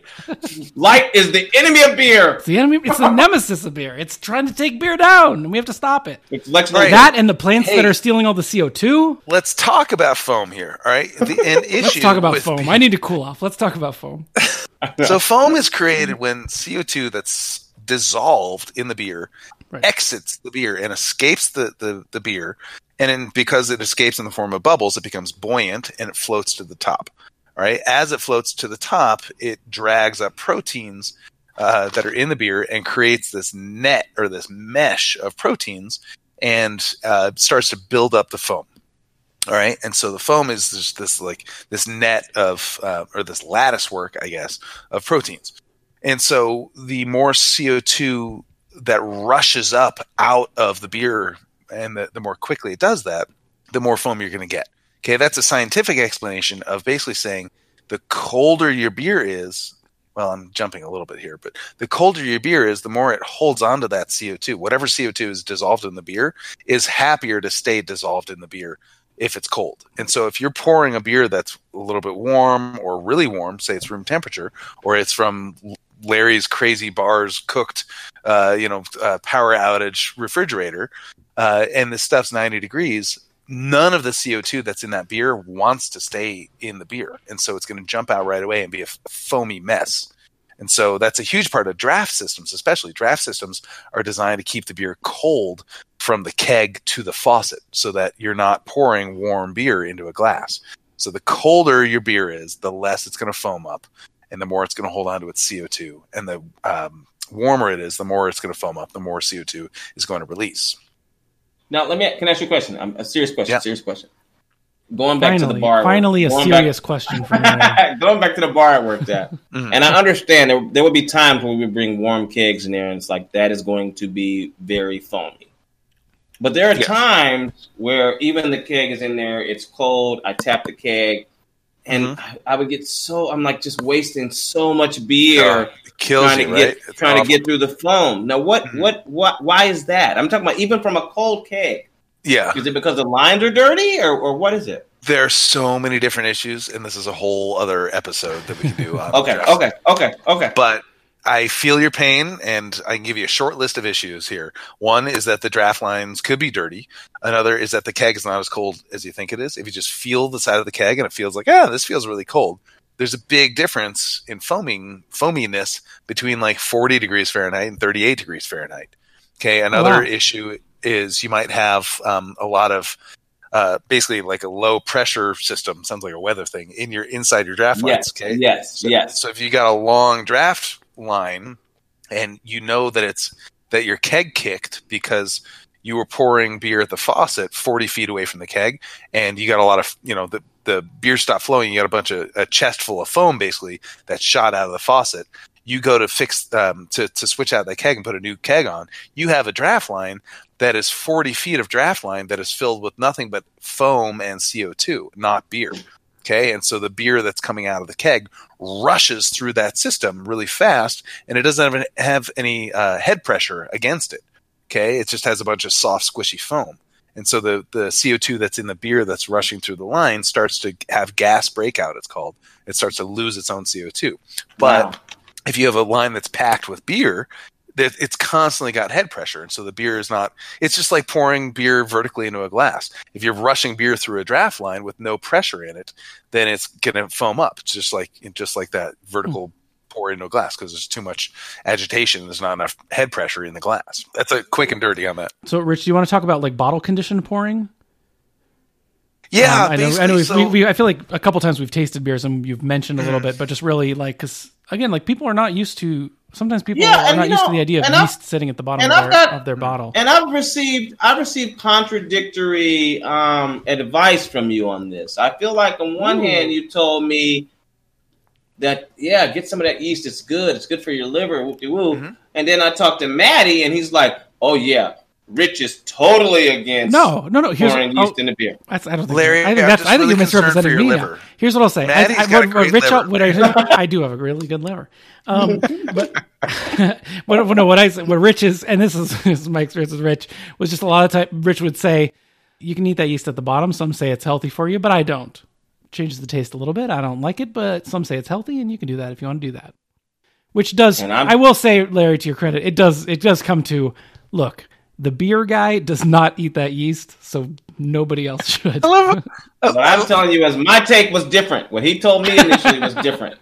That's what I'm trying to say. Maddie, so I, I, like Maddie. I really you've listened well. You're a good you're a good student here. Uh, I agree with everything you said, except I love your choice of verb here for eating the yeast. Oh, sorry. it's like this big like cake of yeast. You like a, you know a steak knife. And What's the thing? Rich Rich likes to pour the beer, then he takes that solid chunky yeast at the bottom. He pulls out a fork and he just digs right in. Oh, it's just such a classic Belgian thing. Just yeah, get that fork in Eat there. that yeast. Spring, sprinkle sprinkle it on your stump. much you love Stoop. It's hilarious. I do love Stoop. it's- I'm, I I feel like people don't know what the heck I'm talking about. You're still killing me though. You're still killing me. I'm gonna I'm gonna erode your confidence here with the pronunciation thing again. I know Oh, you no. like pronunciation. It's Stoop. Okay, Right. the st st is German, but it's a Dutch Stoop word. is fun though. So it's It's fun to add a little H in there, though. I gotta admit. you can do that. It, it's I would definitely do that after I've had enough beers. But Mm, but yeah. So anyway, it's officially it's Stoop. Stoop. But regardless, the idea here is that, um, yes, Larry, the yeast is good for you. Okay, it's good for your liver. It's good for your skin. It's good for your hair. It's good for your nails. Okay, it's got tons of B vitamins: B one, B two, B twelve. Uh, it is the best source of vitamin B12 for from non-animal products, basically. So if you're vegan or vegetarian, uh, it's a fantastic source of something called cyanocobalamin, which is vitamin B12. Um, it helps your liver break down acetaldehyde, which is a, uh big contributor to hangovers. Like it is a wonder cure, wonder drug. I love it. Except it doesn't taste fantastic at all times in all beers. All right, It depends on who you ask. That depends on who you ask. Exactly. It does depend on who, who you ask. Okay, do you like the rind on brie cheese? Okay, Yes. you're eating a big old fatty, uh, melty hunk of brie. Do you want that white rind? You can pu- you can you can smother any part of brie all over my body, and I love it. Yes. Awesome. Well, I, I will keep that in mind. Thank you for that. Uh, is that an invitation? It's not. It's not. It's not. It's not. So I think a lot of people would say, yeah, the, the the white rind is great, and a lot of people say, no, we we I only want the the paste that's in the middle, the, the yellow part. Okay, and the the crust on bread or the stem of a mushroom.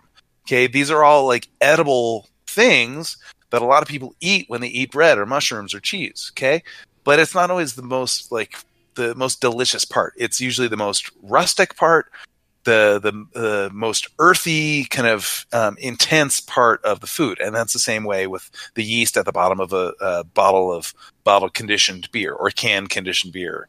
So when you are uh, consuming that beer, and you pour all of the beer out of the bottle, okay, and you sorry if you pour like all of the liquid out of the bottle, you're going to drag a lot of the yeast with it, and that yeast just it doesn't look good but looks aside, it does taste a little bit muddy. It's a little bit earthy. It can be a little chalky.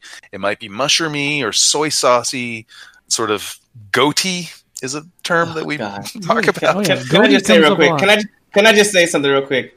Go- goaty's like goaty's like mushroomy, like, cheese- like chalky, goaty. All of that sounds gross. so delicious to What me. about hey Larry? What about Good, what about good. what about wastewatery?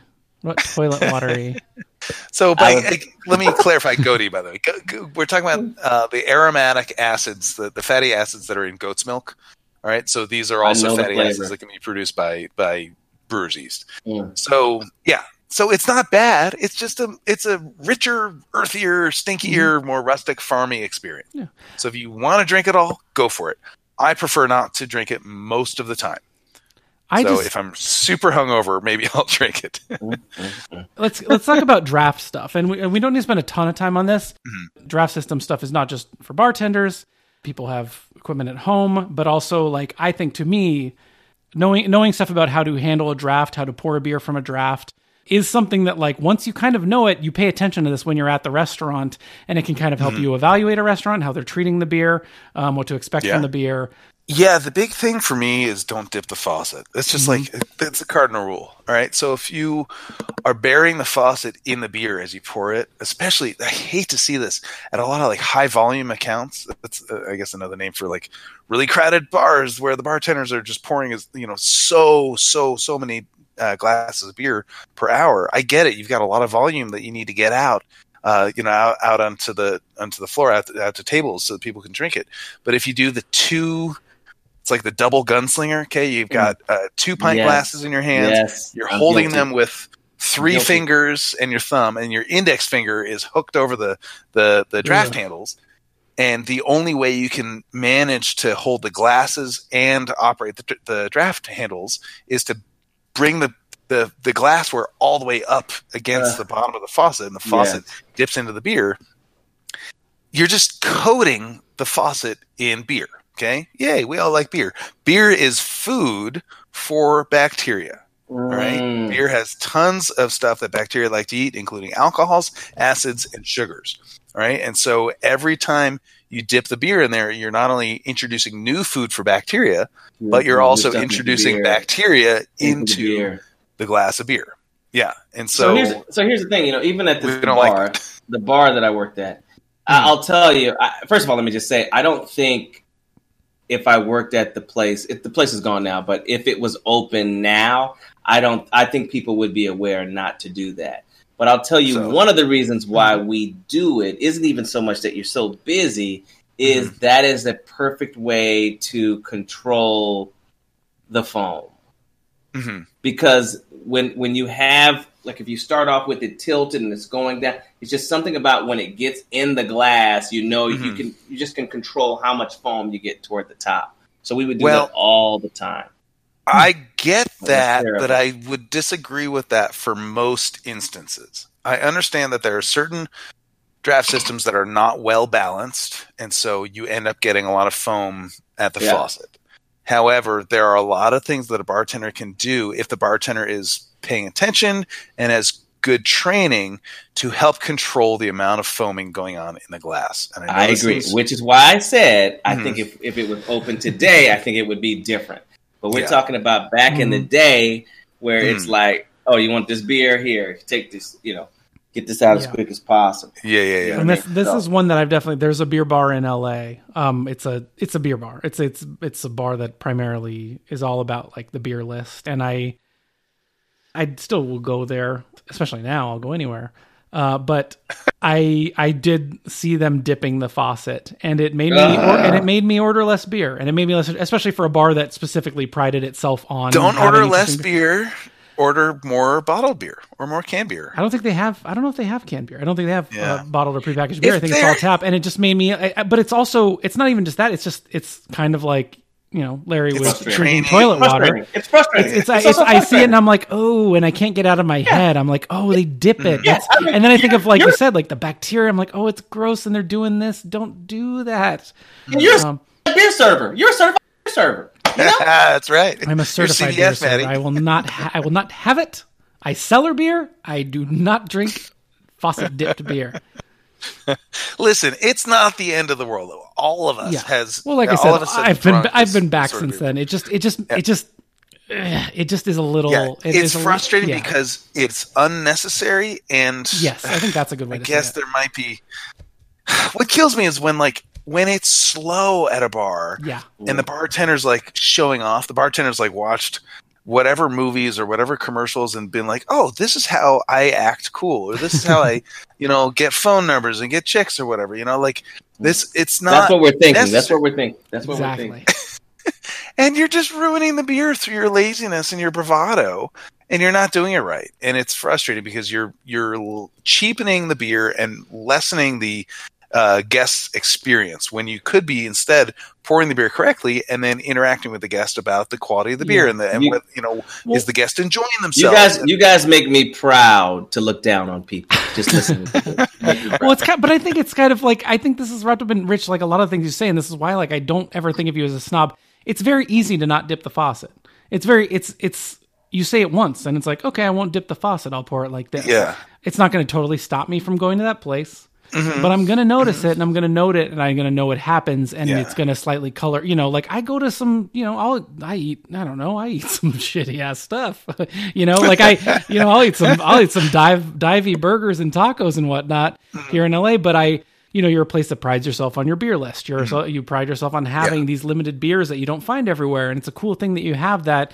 It's like, oh, just don't diff the faucet. It's a simple little thing, Mm-hmm. Here's and it deal. makes the beer better for everyone. Yeah. Well, and if you're if you know if it's Friday night and you're in Vegas and you're Mhm. paying you know six dollars for beers in plastic cups and you're there to like you know dance or gamble or whatever you're doing and it's not about the beer like big deal It's six dollars Yeah, for a beer plastic cup in Vegas seems even cheap I bet it would probably be eight bucks or whatever but you know the, you're not there Well, for the free beer if you're the sitting place at the at the table. well, there you go. If you're you know? if you're but if you're at a place, if you're at a place for the beer and it's a dive bar that's selling you three dollar pints of beer, I don't care. But if you're at a place that's like selling nine or ten dollar glasses of beer, and the bartenders are you know it says on the menu you know we're all certified beer servers not not to take Mm. away what you've done Maddie but a lot of a lot Oh, of you bars, can never take away bars, from what I've done.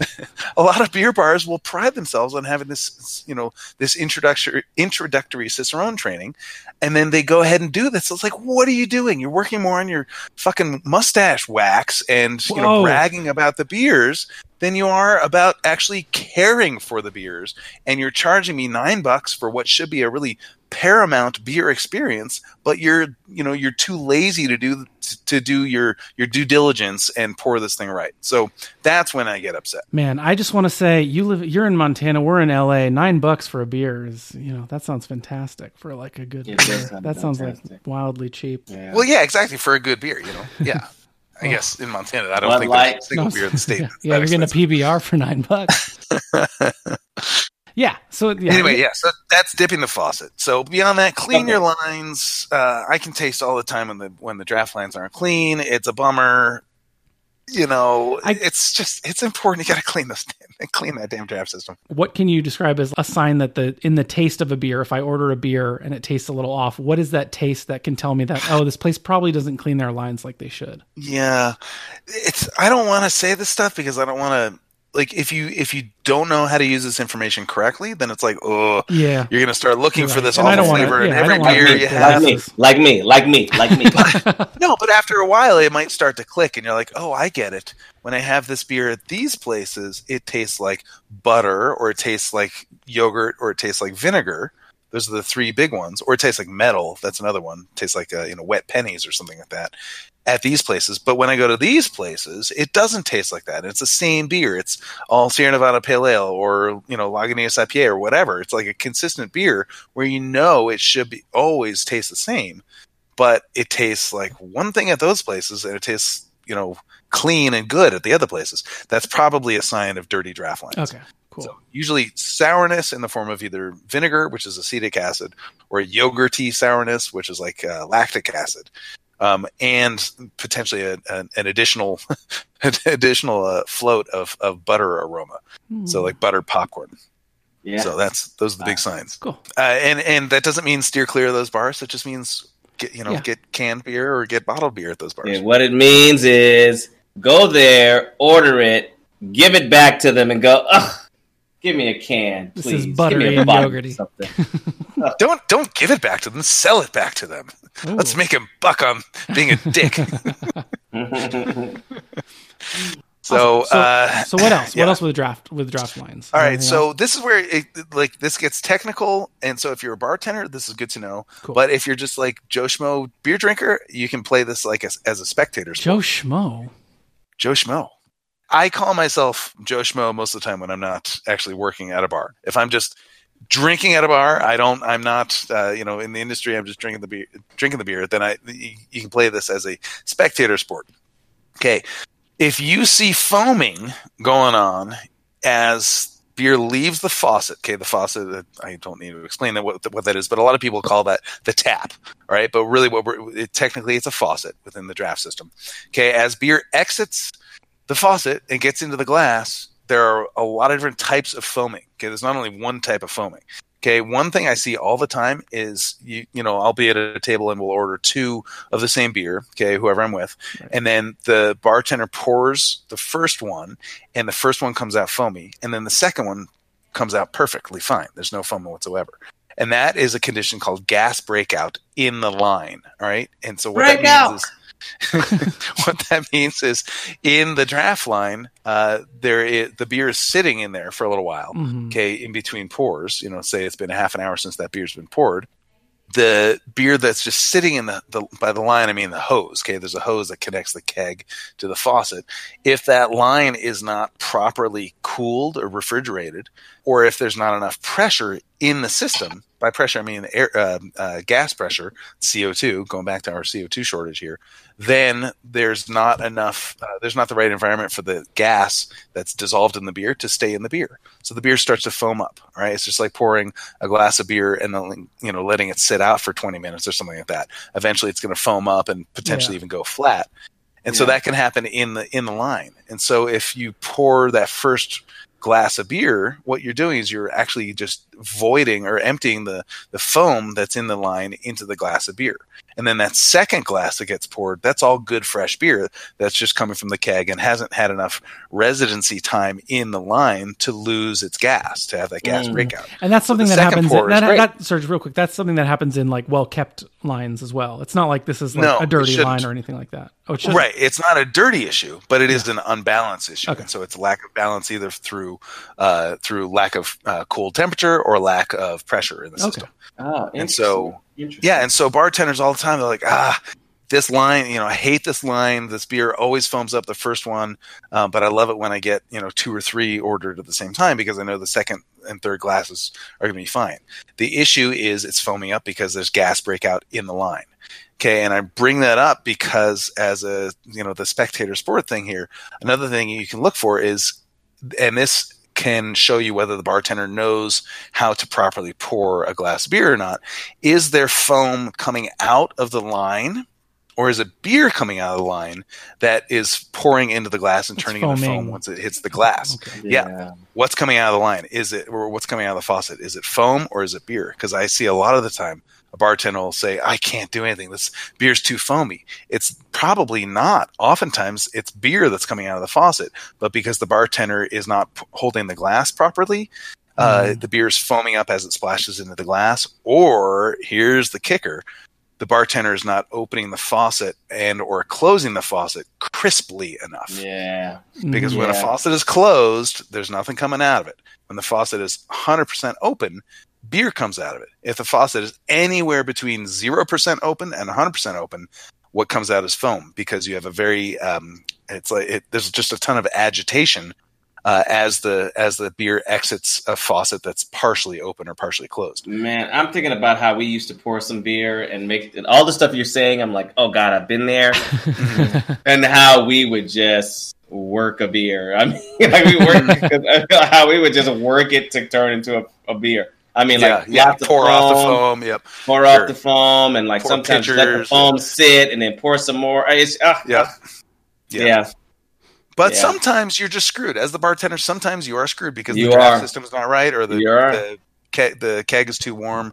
There are times when it's out of your control. And this is another thing I see. Bartenders a lot will say, oh, the beer's coming out too fast or it's coming out too foamy. I clearly need to reduce the, the pressure on the keg. Yeah. Okay, if you if you lower the gas pressure, then the beer is going to come out more slowly, and it's not going to foam as much, right? And that's actually wrong because there's a second environment. Actually, the second environment is inside the, the draft line. The first environment is actually just inside the keg, and you are applying gas to the beer in the keg in order to do two things: not only to move the beer from from point A to point B out of the keg to the faucet, you're pushing the beer, but you're also just keeping the the beer in the keg environment happy. All right. And so if you reduce the amount of pressure that you're applying to that keg, all of a sudden the beer is like, whoa, we just lost some top pressure. There's a lot Mhm. less pressure Mhm. being applied to us. And so what happens is the beer loses its CO2. And so it foams up in the keg. And so if you have a keg full of foam and you're trying to pour good beer out of that keg, you're screwed because there's there's not beer in that keg. There's foam in that keg. And so if you reduce that pressure, you're just creating foaming in the keg and you're screwed. So if you are having foaming problems at the at the faucet and you decide, oh well, I clearly need to turn down the pressure, you're only exacerbating the problem, or you're you're creating a second problem, which you didn't need to create. Gotcha. So, draft system, the thermodynamics and the physics of it are totally complex and nuts and counterintuitive. And it's a whole other episode, or maybe we'll never do this episode because it's kind of technical and boring. But I love this stuff, and uh, there's a lot to it. And so, yeah, as a as a educated bartender or an educated uh, consumer, you can you can really tell a lot about a draft system just by watching the bartenders hopefully pour good beers or potentially fight with the system to, to pour good beers. Uh, where do you want to start with glassware? I know, I know. What you've told me is that I remember one time you told me that you you were happy. I, I guess it's not like the ideal, but you're happy with any beer poured into a, a wide mouth wine glass. Yeah. I'm not too picky about my glassware. I mean, I want it to be clean. Yeah. That's the most important thing. Um, I'm okay with the shaker pint. There, I said it out loud. I know I'm not supposed to. Uh-oh. Shaker pints are the you know the kind of utilitarian, uh, uh, trapezoidal looking glasses that uh, that we see all the time at bars. They don't do any favors for the beer. They don't focus the aroma. They don't support the head or anything like that. They're kind of blocky, uh, but they work. They get beer to my mouth, which is the most important thing. Um, beyond that, though, the best all-purpose glass for beer is is a wine glass. Wine glasses are absolutely great for beer. So an all-purpose wine glass, um, which is you know different from a Burgundy glass or a Bordeaux glass or whatever. Just a regular all-purpose wine glass is what a lot of bars have because they're serving wine. They should also be serving the beer in that too. Wow. It's great for the beer. Yeah. Great. Okay, and Rich, uh, so in your notes that you sent me before this episode, you wrote you wrote uh, bullshit glassware nucleation sites, which uh, to me is a nonsense phrase. Um, so what are what are Rich? What is a what is a bullshit glassware nucleation site? So, all right, this I have a complete axe to grind about this thing. All right, so glassware uh, should make a beer look good, and it should get the beer into your mouth. All right, that's the, kind of the purpose of glassware. And I get uh, that those two those two things can can be at cross purposes. That's the problem. All right, so the beer should always look good, but it should also taste good and, and get in your mouth correctly. All right. So there is some glassware that has these laser etches on the inside of it so that it causes, so they're called nucleation sites, so that they help to prompt uh, gas to jump out of the beer, so CO2 to jump out of the beer and you know come up in the form of bubbles and look all attractive as as it you know float as the bubbles float up to the top of the glass and create foam.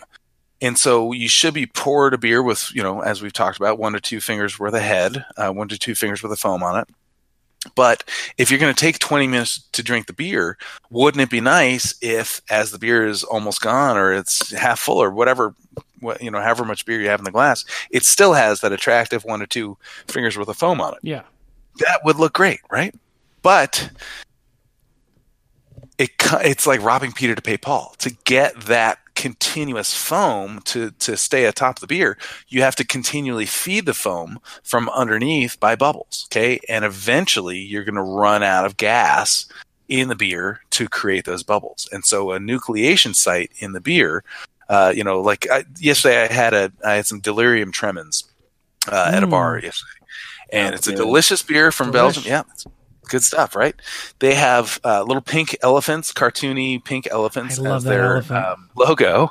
Yeah, and uh, they had uh, in in the, on the inside of this glass they had a you know little pink elephant etched into the glass. It wasn't pink, but you know it was, it was an elephant shape etched into the the glass, and so there was constantly this this uh, cascade, this vertical up upward cascade of bubbles coming issuing forth from this from this elephant, egressing from the elephant. There you go, Oh, And sorry, I uh, appreciate egress. but then I I knew that this that the clock was ticking on this beer. It was going to go flat, and this style of beer has to have a lot of carbonation. It loses its soul without a lot of carbonation, and so I It's never good to beer lose very your fast. soul. It's never good to lose your soul. Yeah, I agree. That's- I agree with that's- Larry. Losing your soul is bad. Exactly. So it's like the it's like light is the enemy of beer. Losing your soul is the enemy of enjoying delirium tremens, whatever the hell that means. My complaint here is that I had to drink the beer very fast, which I really don't mind that much. Um, but I'm excuse me, sorry. no, I'm, it's real quick, I'm sorry. I just love Rich. I, just- I'm just sorry. I just need a nerd. I just need a nerd break here. this is amazing that you are drinking delirium tremens, and because of the glass it's in, you're going, "Uh oh, this is this is fucking with my CO2." and you're like, "I have to drink this as, as fast as I can so I That can enjoy ticking. It." That is am- that's amazing. If I you want beer. to, That's if you want to get a Master Cicerone drunk, uh, hand them a uh, uh, several glasses of beer in nucleation or nucleated beer glasses, and they will drink them fast. Amazing. That's amazing. It's frustrating. Sure, the beer looks good, but it's got no it's got no substance because we're losing the CO two, right? And the CO two is the canvas does that upon happen a which lot, the though? flavors are written. Is that co- pretty yeah, common? yeah. So so there are two versions of this glass. One is a lot of the glasses I have at home, which are old, and so they're just scuffed up. They're banged up on the Okay. inside of them, so they have you know accidental nucleation sites. And then the other version is fancy pants glassware at bars, like Stella Artois has this.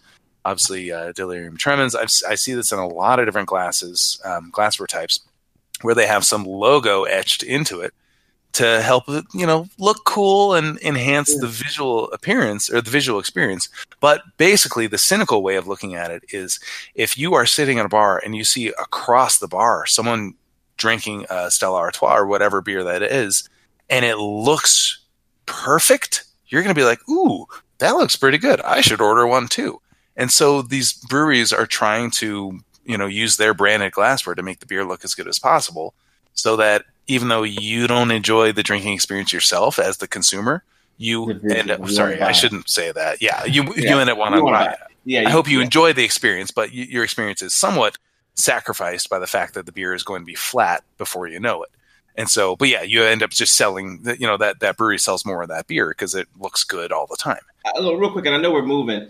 Uh, is there ever a reason where you want a nucleated glass where it's beneficial to a particular beer style? or something? No, because that g- comes down, like, if you want to get some foam in the beer, you know, in the pour, that comes down to the skill of the bartender or it. yourself if you're pouring yourself at home.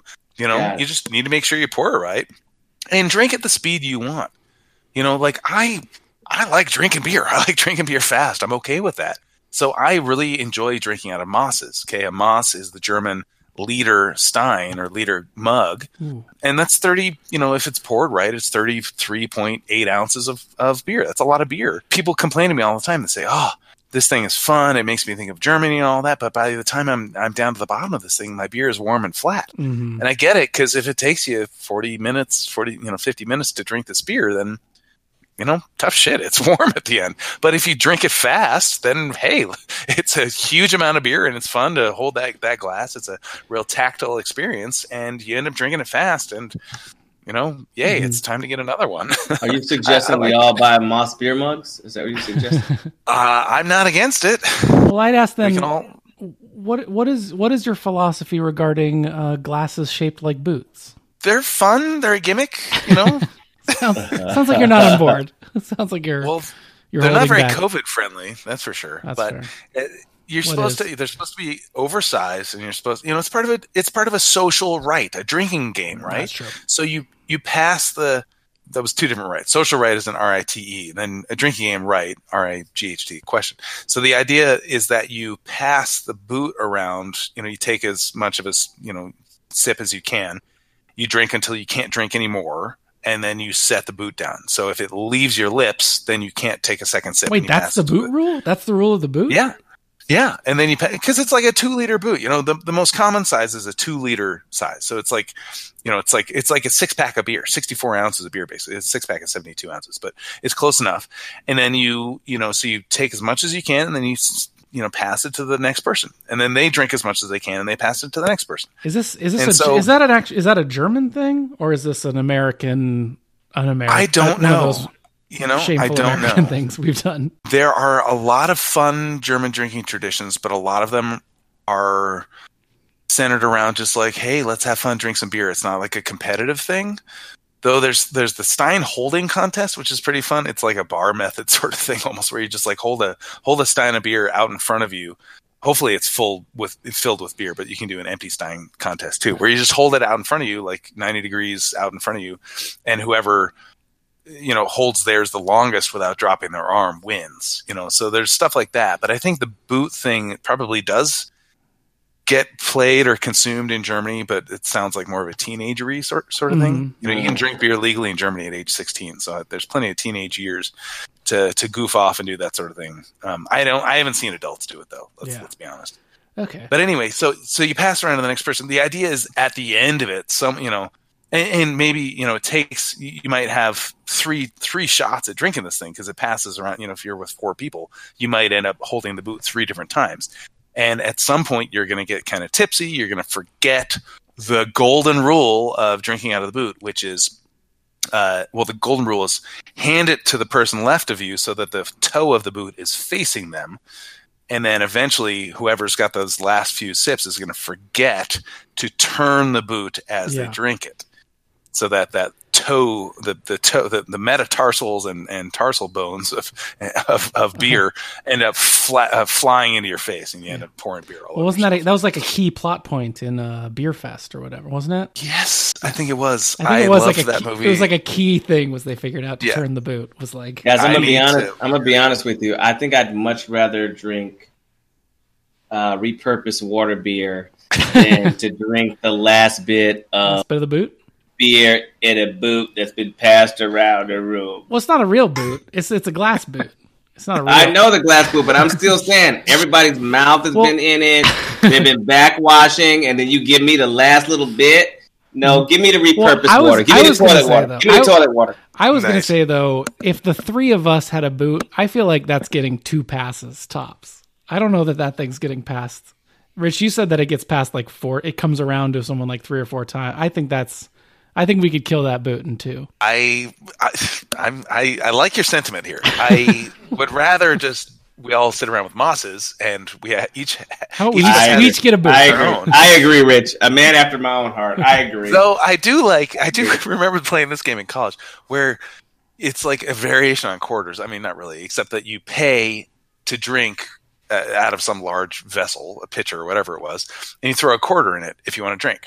Okay, this, I'm already out really of gross. it. I'm already out of it. I'm already out. just gonna go Give me the repurposed the- water. Give me the repurposed so, water. so give me the pitcher, and it's my turn to drink, and I I throw a quarter into, and I can drink as Mhm. much of it as I want. Okay, and then it's ah, I didn't finish it, so you pass it to the person on your left, Oh and god, they can't drink it until they throw in a quarter. Eventually, I'm gonna. there are enough quarters in there that some some drunk sap is gonna be like, oh, I really should drink all of this. I should drink everything that's left here so that I can get the the two dollars and twenty five cents at the bottom of this pitcher. and you make them drink the quarters. And then you make them drink the quarters, and uh, not even the yeast at the bottom of a, of a bottle of conditioned beer can can help with It's healthy. that uh, it's healthy. Digestion. It's healthy. It helps Yeah, you live. I don't think I can. I, I think I'm done. I think I'm done. It's foul. I can't believe I did that. I can't believe I survived it. That is Pretty gro- it is pretty. Well, we did. We did King's Cup was our big one. You guys played King's Cup, right? Oh yeah, I don't know. Yep, yep. yeah, you're just pouring backwash into a middle cup, and it's just a gross Oh, mix of we beer stop? and wine and liquor. Can we stop? I'm serious. I'm gonna Chug vomit. that thing. Good times. Ugh. Anyway, we were like young. pong, beer pong. um, so let's go Beer into pong. I don't. Yeah, beer let's, let's go into uh, being Well, beer clean. I like. I, I always like the phrase "rich beer clean" when a glass is beer clean, and this is also something that, like, again, like I don't want to like disparage people from going to the places they enjoy, but also at the same time, once I learn this, I do notice. I do know. I do notice when a glass is not beer clean, and I appreciate at Mm-hmm. Yeah. least when it's not a deal breaker. Agree. I'll drink some dirty beer, I but learned this from Rich though. I've learned. I can see a glass and be like, that's not beer this, clean. this. I can look down on the establishment and be like, this place has got to get their shit together. Yeah, it's just It's like true. Larry says, it's just about feeling better about yourself, really. Just as long as you know you're better. You know, than I'll place. even I'll even see this at a good place, but it's like, oh, why are all all the glasses coming out right now? Like when I got here, everyone's beers looks beer clean, and now no one's Yeah, do. they're- Oh, they're- the they're dishwasher crowded. has run out of dishwasher detergent.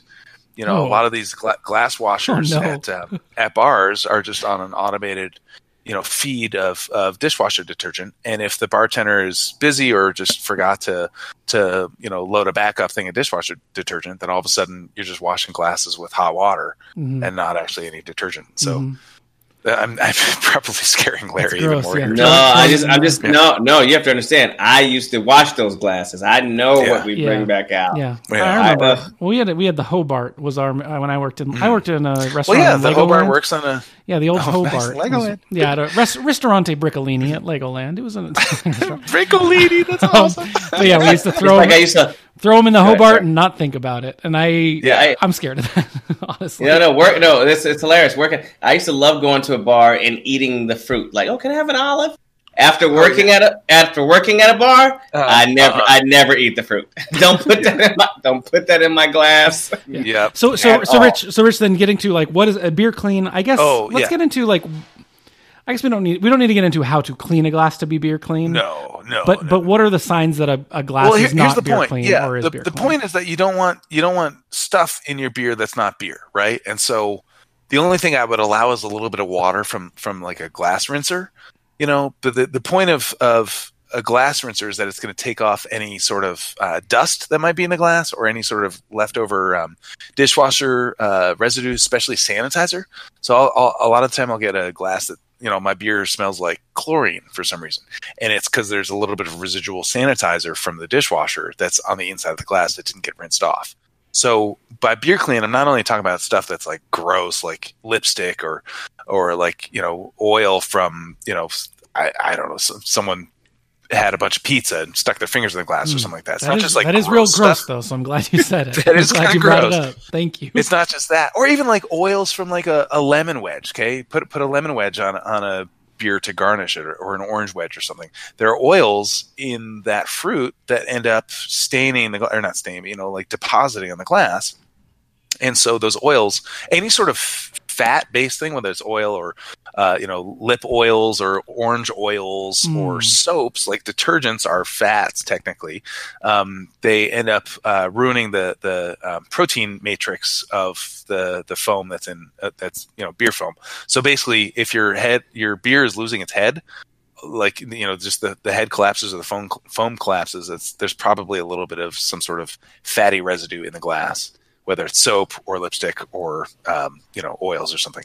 If the glass smells like French fries or fried fish or something like that, because the the bar or the kitchen is using the same dishwasher for both the, the glassware and the food, the, the regular food dishes. That's kind of a tip off. That's a problem. Oh, Um, and then another thing is, uh, uh, That's everywhere. That's everywhere.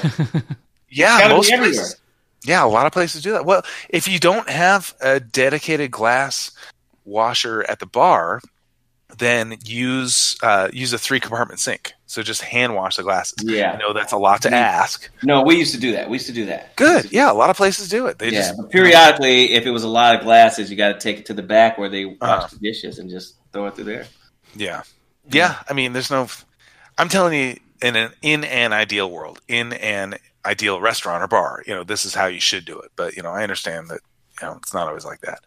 Um, but something you know, I, I can tell that. So, Larry, I think this is what you're talking about too. When you can watch from like across the, bar, you or sorry, across the restaurant or whatever, you can see someone has a glass of beer and they have a bunch of bubbles clinging to the inside of the glass inside the beer, like submerged in the beer. There's this like colony of of bubbles. They look sort of like a caviar or something like that. Some sort of like you know bubbles or eggs on the inside of the glass, and that is a sign that there's some sort of nucleation site that's causing gas breakout. It's often in this case, it's usually um, something like uh, uh, fats or soaps or something like that that's Wow. inside the glass because it didn't get wiped down or cleaned well enough. Um, that's not to be confused, however, though, with lace. It's called lace, which is uh, foam that clings to the glass. That's lovely. You want that. You Yeah, want after that. you've sipped the beer, so like above the beer. So like you know, get a nice glass of beer, take a sip. The the level of the foam, the level of the beer drops, but there's still a little bit of ring. There's like a ring of foam that sticks to where the foam used to be from the previous sip. Um, that is a sign of a beer clean glass. So the foam will cling if the if the glass is totally clean. Rich, can I ask you? A, I'm gonna ask you a real quick Yeah. question, real quick. And, and I think you might have told me this before, but like you know, is it something where like if your kegs are kept in the same refrigerator as where your food is, Mhm. can that affect the beer, the flavor of the beer? No, it really shouldn't. Um, it shouldn't. The, the my only issue with that is that this is common all the time. Okay, you go to a restaurant, go to a bar. Uh, you know, there's one walk in. It's chaotic. There is grease all over the floor that's been tracked in from the kitchen. You know, there's like lettuce that's like fall, like old wilting lettuce that's on top of the kegs. Like it's just a it's a disaster, and that's just Uh-huh. that's that's peeling back the, the curtain. That's just That's how just a mess of a restaurants are. restaurant. Yeah, That's Yeah. bar rescue type stuff. Yeah, well, it's regular that's bar kitchen con- nightmare. bar commonality, but yeah, definitely it's rescuable.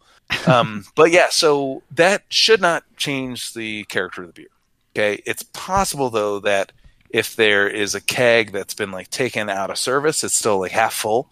Okay, and then it, so it's got a little, little bit of beer that's collected in the top of the you know the valve that's at the top of the keg you know where the the coupler was taken off or the tap was taken out of the keg Yeah. um, that can get moldy potentially Uh, and you know, if you want to get food involved then maybe i don't know maybe someone you know some I lettuce or some oil or something was spilled in there I understand. Okay. see where i'm going and it gets retapped, and that could get introduced in the into the line. But that's I that's pretty it. But uncommon. nothing is nothing is going to seep through the lines and stuff like that. No, it shouldn't Uh, seep through the lines. It shouldn't seep through the keg. It's it's cosmetically unpleasant, you know, inside the walk-in, but it's not going to change the beer. It should be fine. Okay, okay. Gotcha. So to to bring it back to the the glasses, yeah. So you want your bubbles rising. You don't want clumps of bubbles at the side. You want your beer lacing after you drink it. You want bubbles Yep. Along the outside. I think it's the bubbles clumping that is like just an easy sign, an easy thing to see. Cl- clumping doesn't sound good. Yeah, that's Yeah, that's good. Yeah, Good mnemonic clumping. And if there's a piece of lettuce like plastered on the side of the glass, like it was cooked on by the hot Hobart in the back by the Yeah. dishwasher, inexperienced dishwasher who's in high school and he's doing his best and he's working at a Lego themed theme park Yeah. and he's just trying to make a little money to buy shoes. Please tell me that these glasses were made of Lego. Sadly, no. But the man, sta- the the Italian stereotype man standing outside the restaurant was, if that makes you feel better. Yay, Italian stereotype Lego. What was Ristorante it called? Bri- bri- bricoli? Ristorante Brickolini. We had pizzas. we had. I made caprese. I made little tiramisu in plastic cups. You stop. It was fant- it was fantastic. I was very good at hawking the uh, the Lego Bionicle themed uh, plastic souvenir cups. I was very good. If I, I think that, that dates me Gotta say, dates me to say Bionicle. I think I'm sure the Lego heads know how long ago that Bionicle was a thing. Oh my god, it's so embarrassing. it is. Legoland has a very high satisfaction rate. Okay, higher satisfaction rate than Disneyland. Oh snap! hmm Larry, Larry, I owe you five bucks. He did end up saying it. What did I say? The old more satisfying than Disney thing. Okay. Jeez, it's either I- I or think the Lego's bet- better than I think Disney. the I bet. it. I think the I bet was it. fifty. I thought it was fifty. No. Uh, we'll talk about it later, Larry. Yeah, we'll talk- Awesome. Well, you know what, guys? I'm looking at my watch and it's mustard o'clock, and that means Yeah. it's time to get going. Thanks for listening, everyone. Uh, I think it was super helpful. Larry, uh, Rich, I guess, are, are there any other like last tips? I feel like we covered a whole lot today, and this is No, there's Really so much helpful, more. yeah. This is just a teaser. that's all the big stuff. Yeah, all right, we'll get into part two later. Um, if you got any questions for Rich, any if you want to ask about pairing, anything about beer, anything about wasn't clear today, email us at liquidbreadpodcast at gmail.com. repurposing toilet water. repurposing toilet water. I'm curious what people think. Would you just email us at liquidbreadpodcast at gmail.com and say, would you drink toilet water that has been sanitized? Would you drink it? And beautify it into beer. It's been beautified into beer, even. Also, like, feel free to write physical letters, physical mail, send it to Mountains Walking Brewery in Montana, telling them that we need a high CO2 beer, as well as uh, what a mustard beer. What else are we making Rich do? If you enjoyed, Uh, yeah, we'll do it all. if you enjoyed listening, please rate and review us on your favorite podcast platform. We really appreciate any support, and feel free to follow us on Twitter and Instagram. Both are at Liquid Bread Pod. Uh, Rich, do you have anything else you want to plug before we go? Yes, if you like visuals of any of the glassware stuff I've been talking about, check out my videos on YouTube. So head to YouTube channel, Master Cicerone Rich Higgins. Check him out. Awesome. And Larry, Instagram, the talented Mr. Bates. Twitter, talented Mr. Bates. And uh, I- I'll be on LA's Finest coming up in the next month. I think it's on Fox September 20 something. I gotta look at it. hell Yeah, yeah, watch LA's finest. Great. That's awesome. Um, and for me, you can just follow me on Twitter at, at Mitty Smith. At Matty Smith. Um, mostly now it's about NBA playoff stuff is the subject of my Twitter world right now. Uh, thanks everyone for listening. Uh, until next time, who wants to, who wants to say our beloved catchphrase? I'm not. I'm not I think- saying it. I think I Larry only, wants to say I only make fun of it. I only make fun of it, so I can't say it. All right, Rich. Larry. Happy beering! Yay! Happy beering! Happy beering. Oh, chump Larry. All right, guys.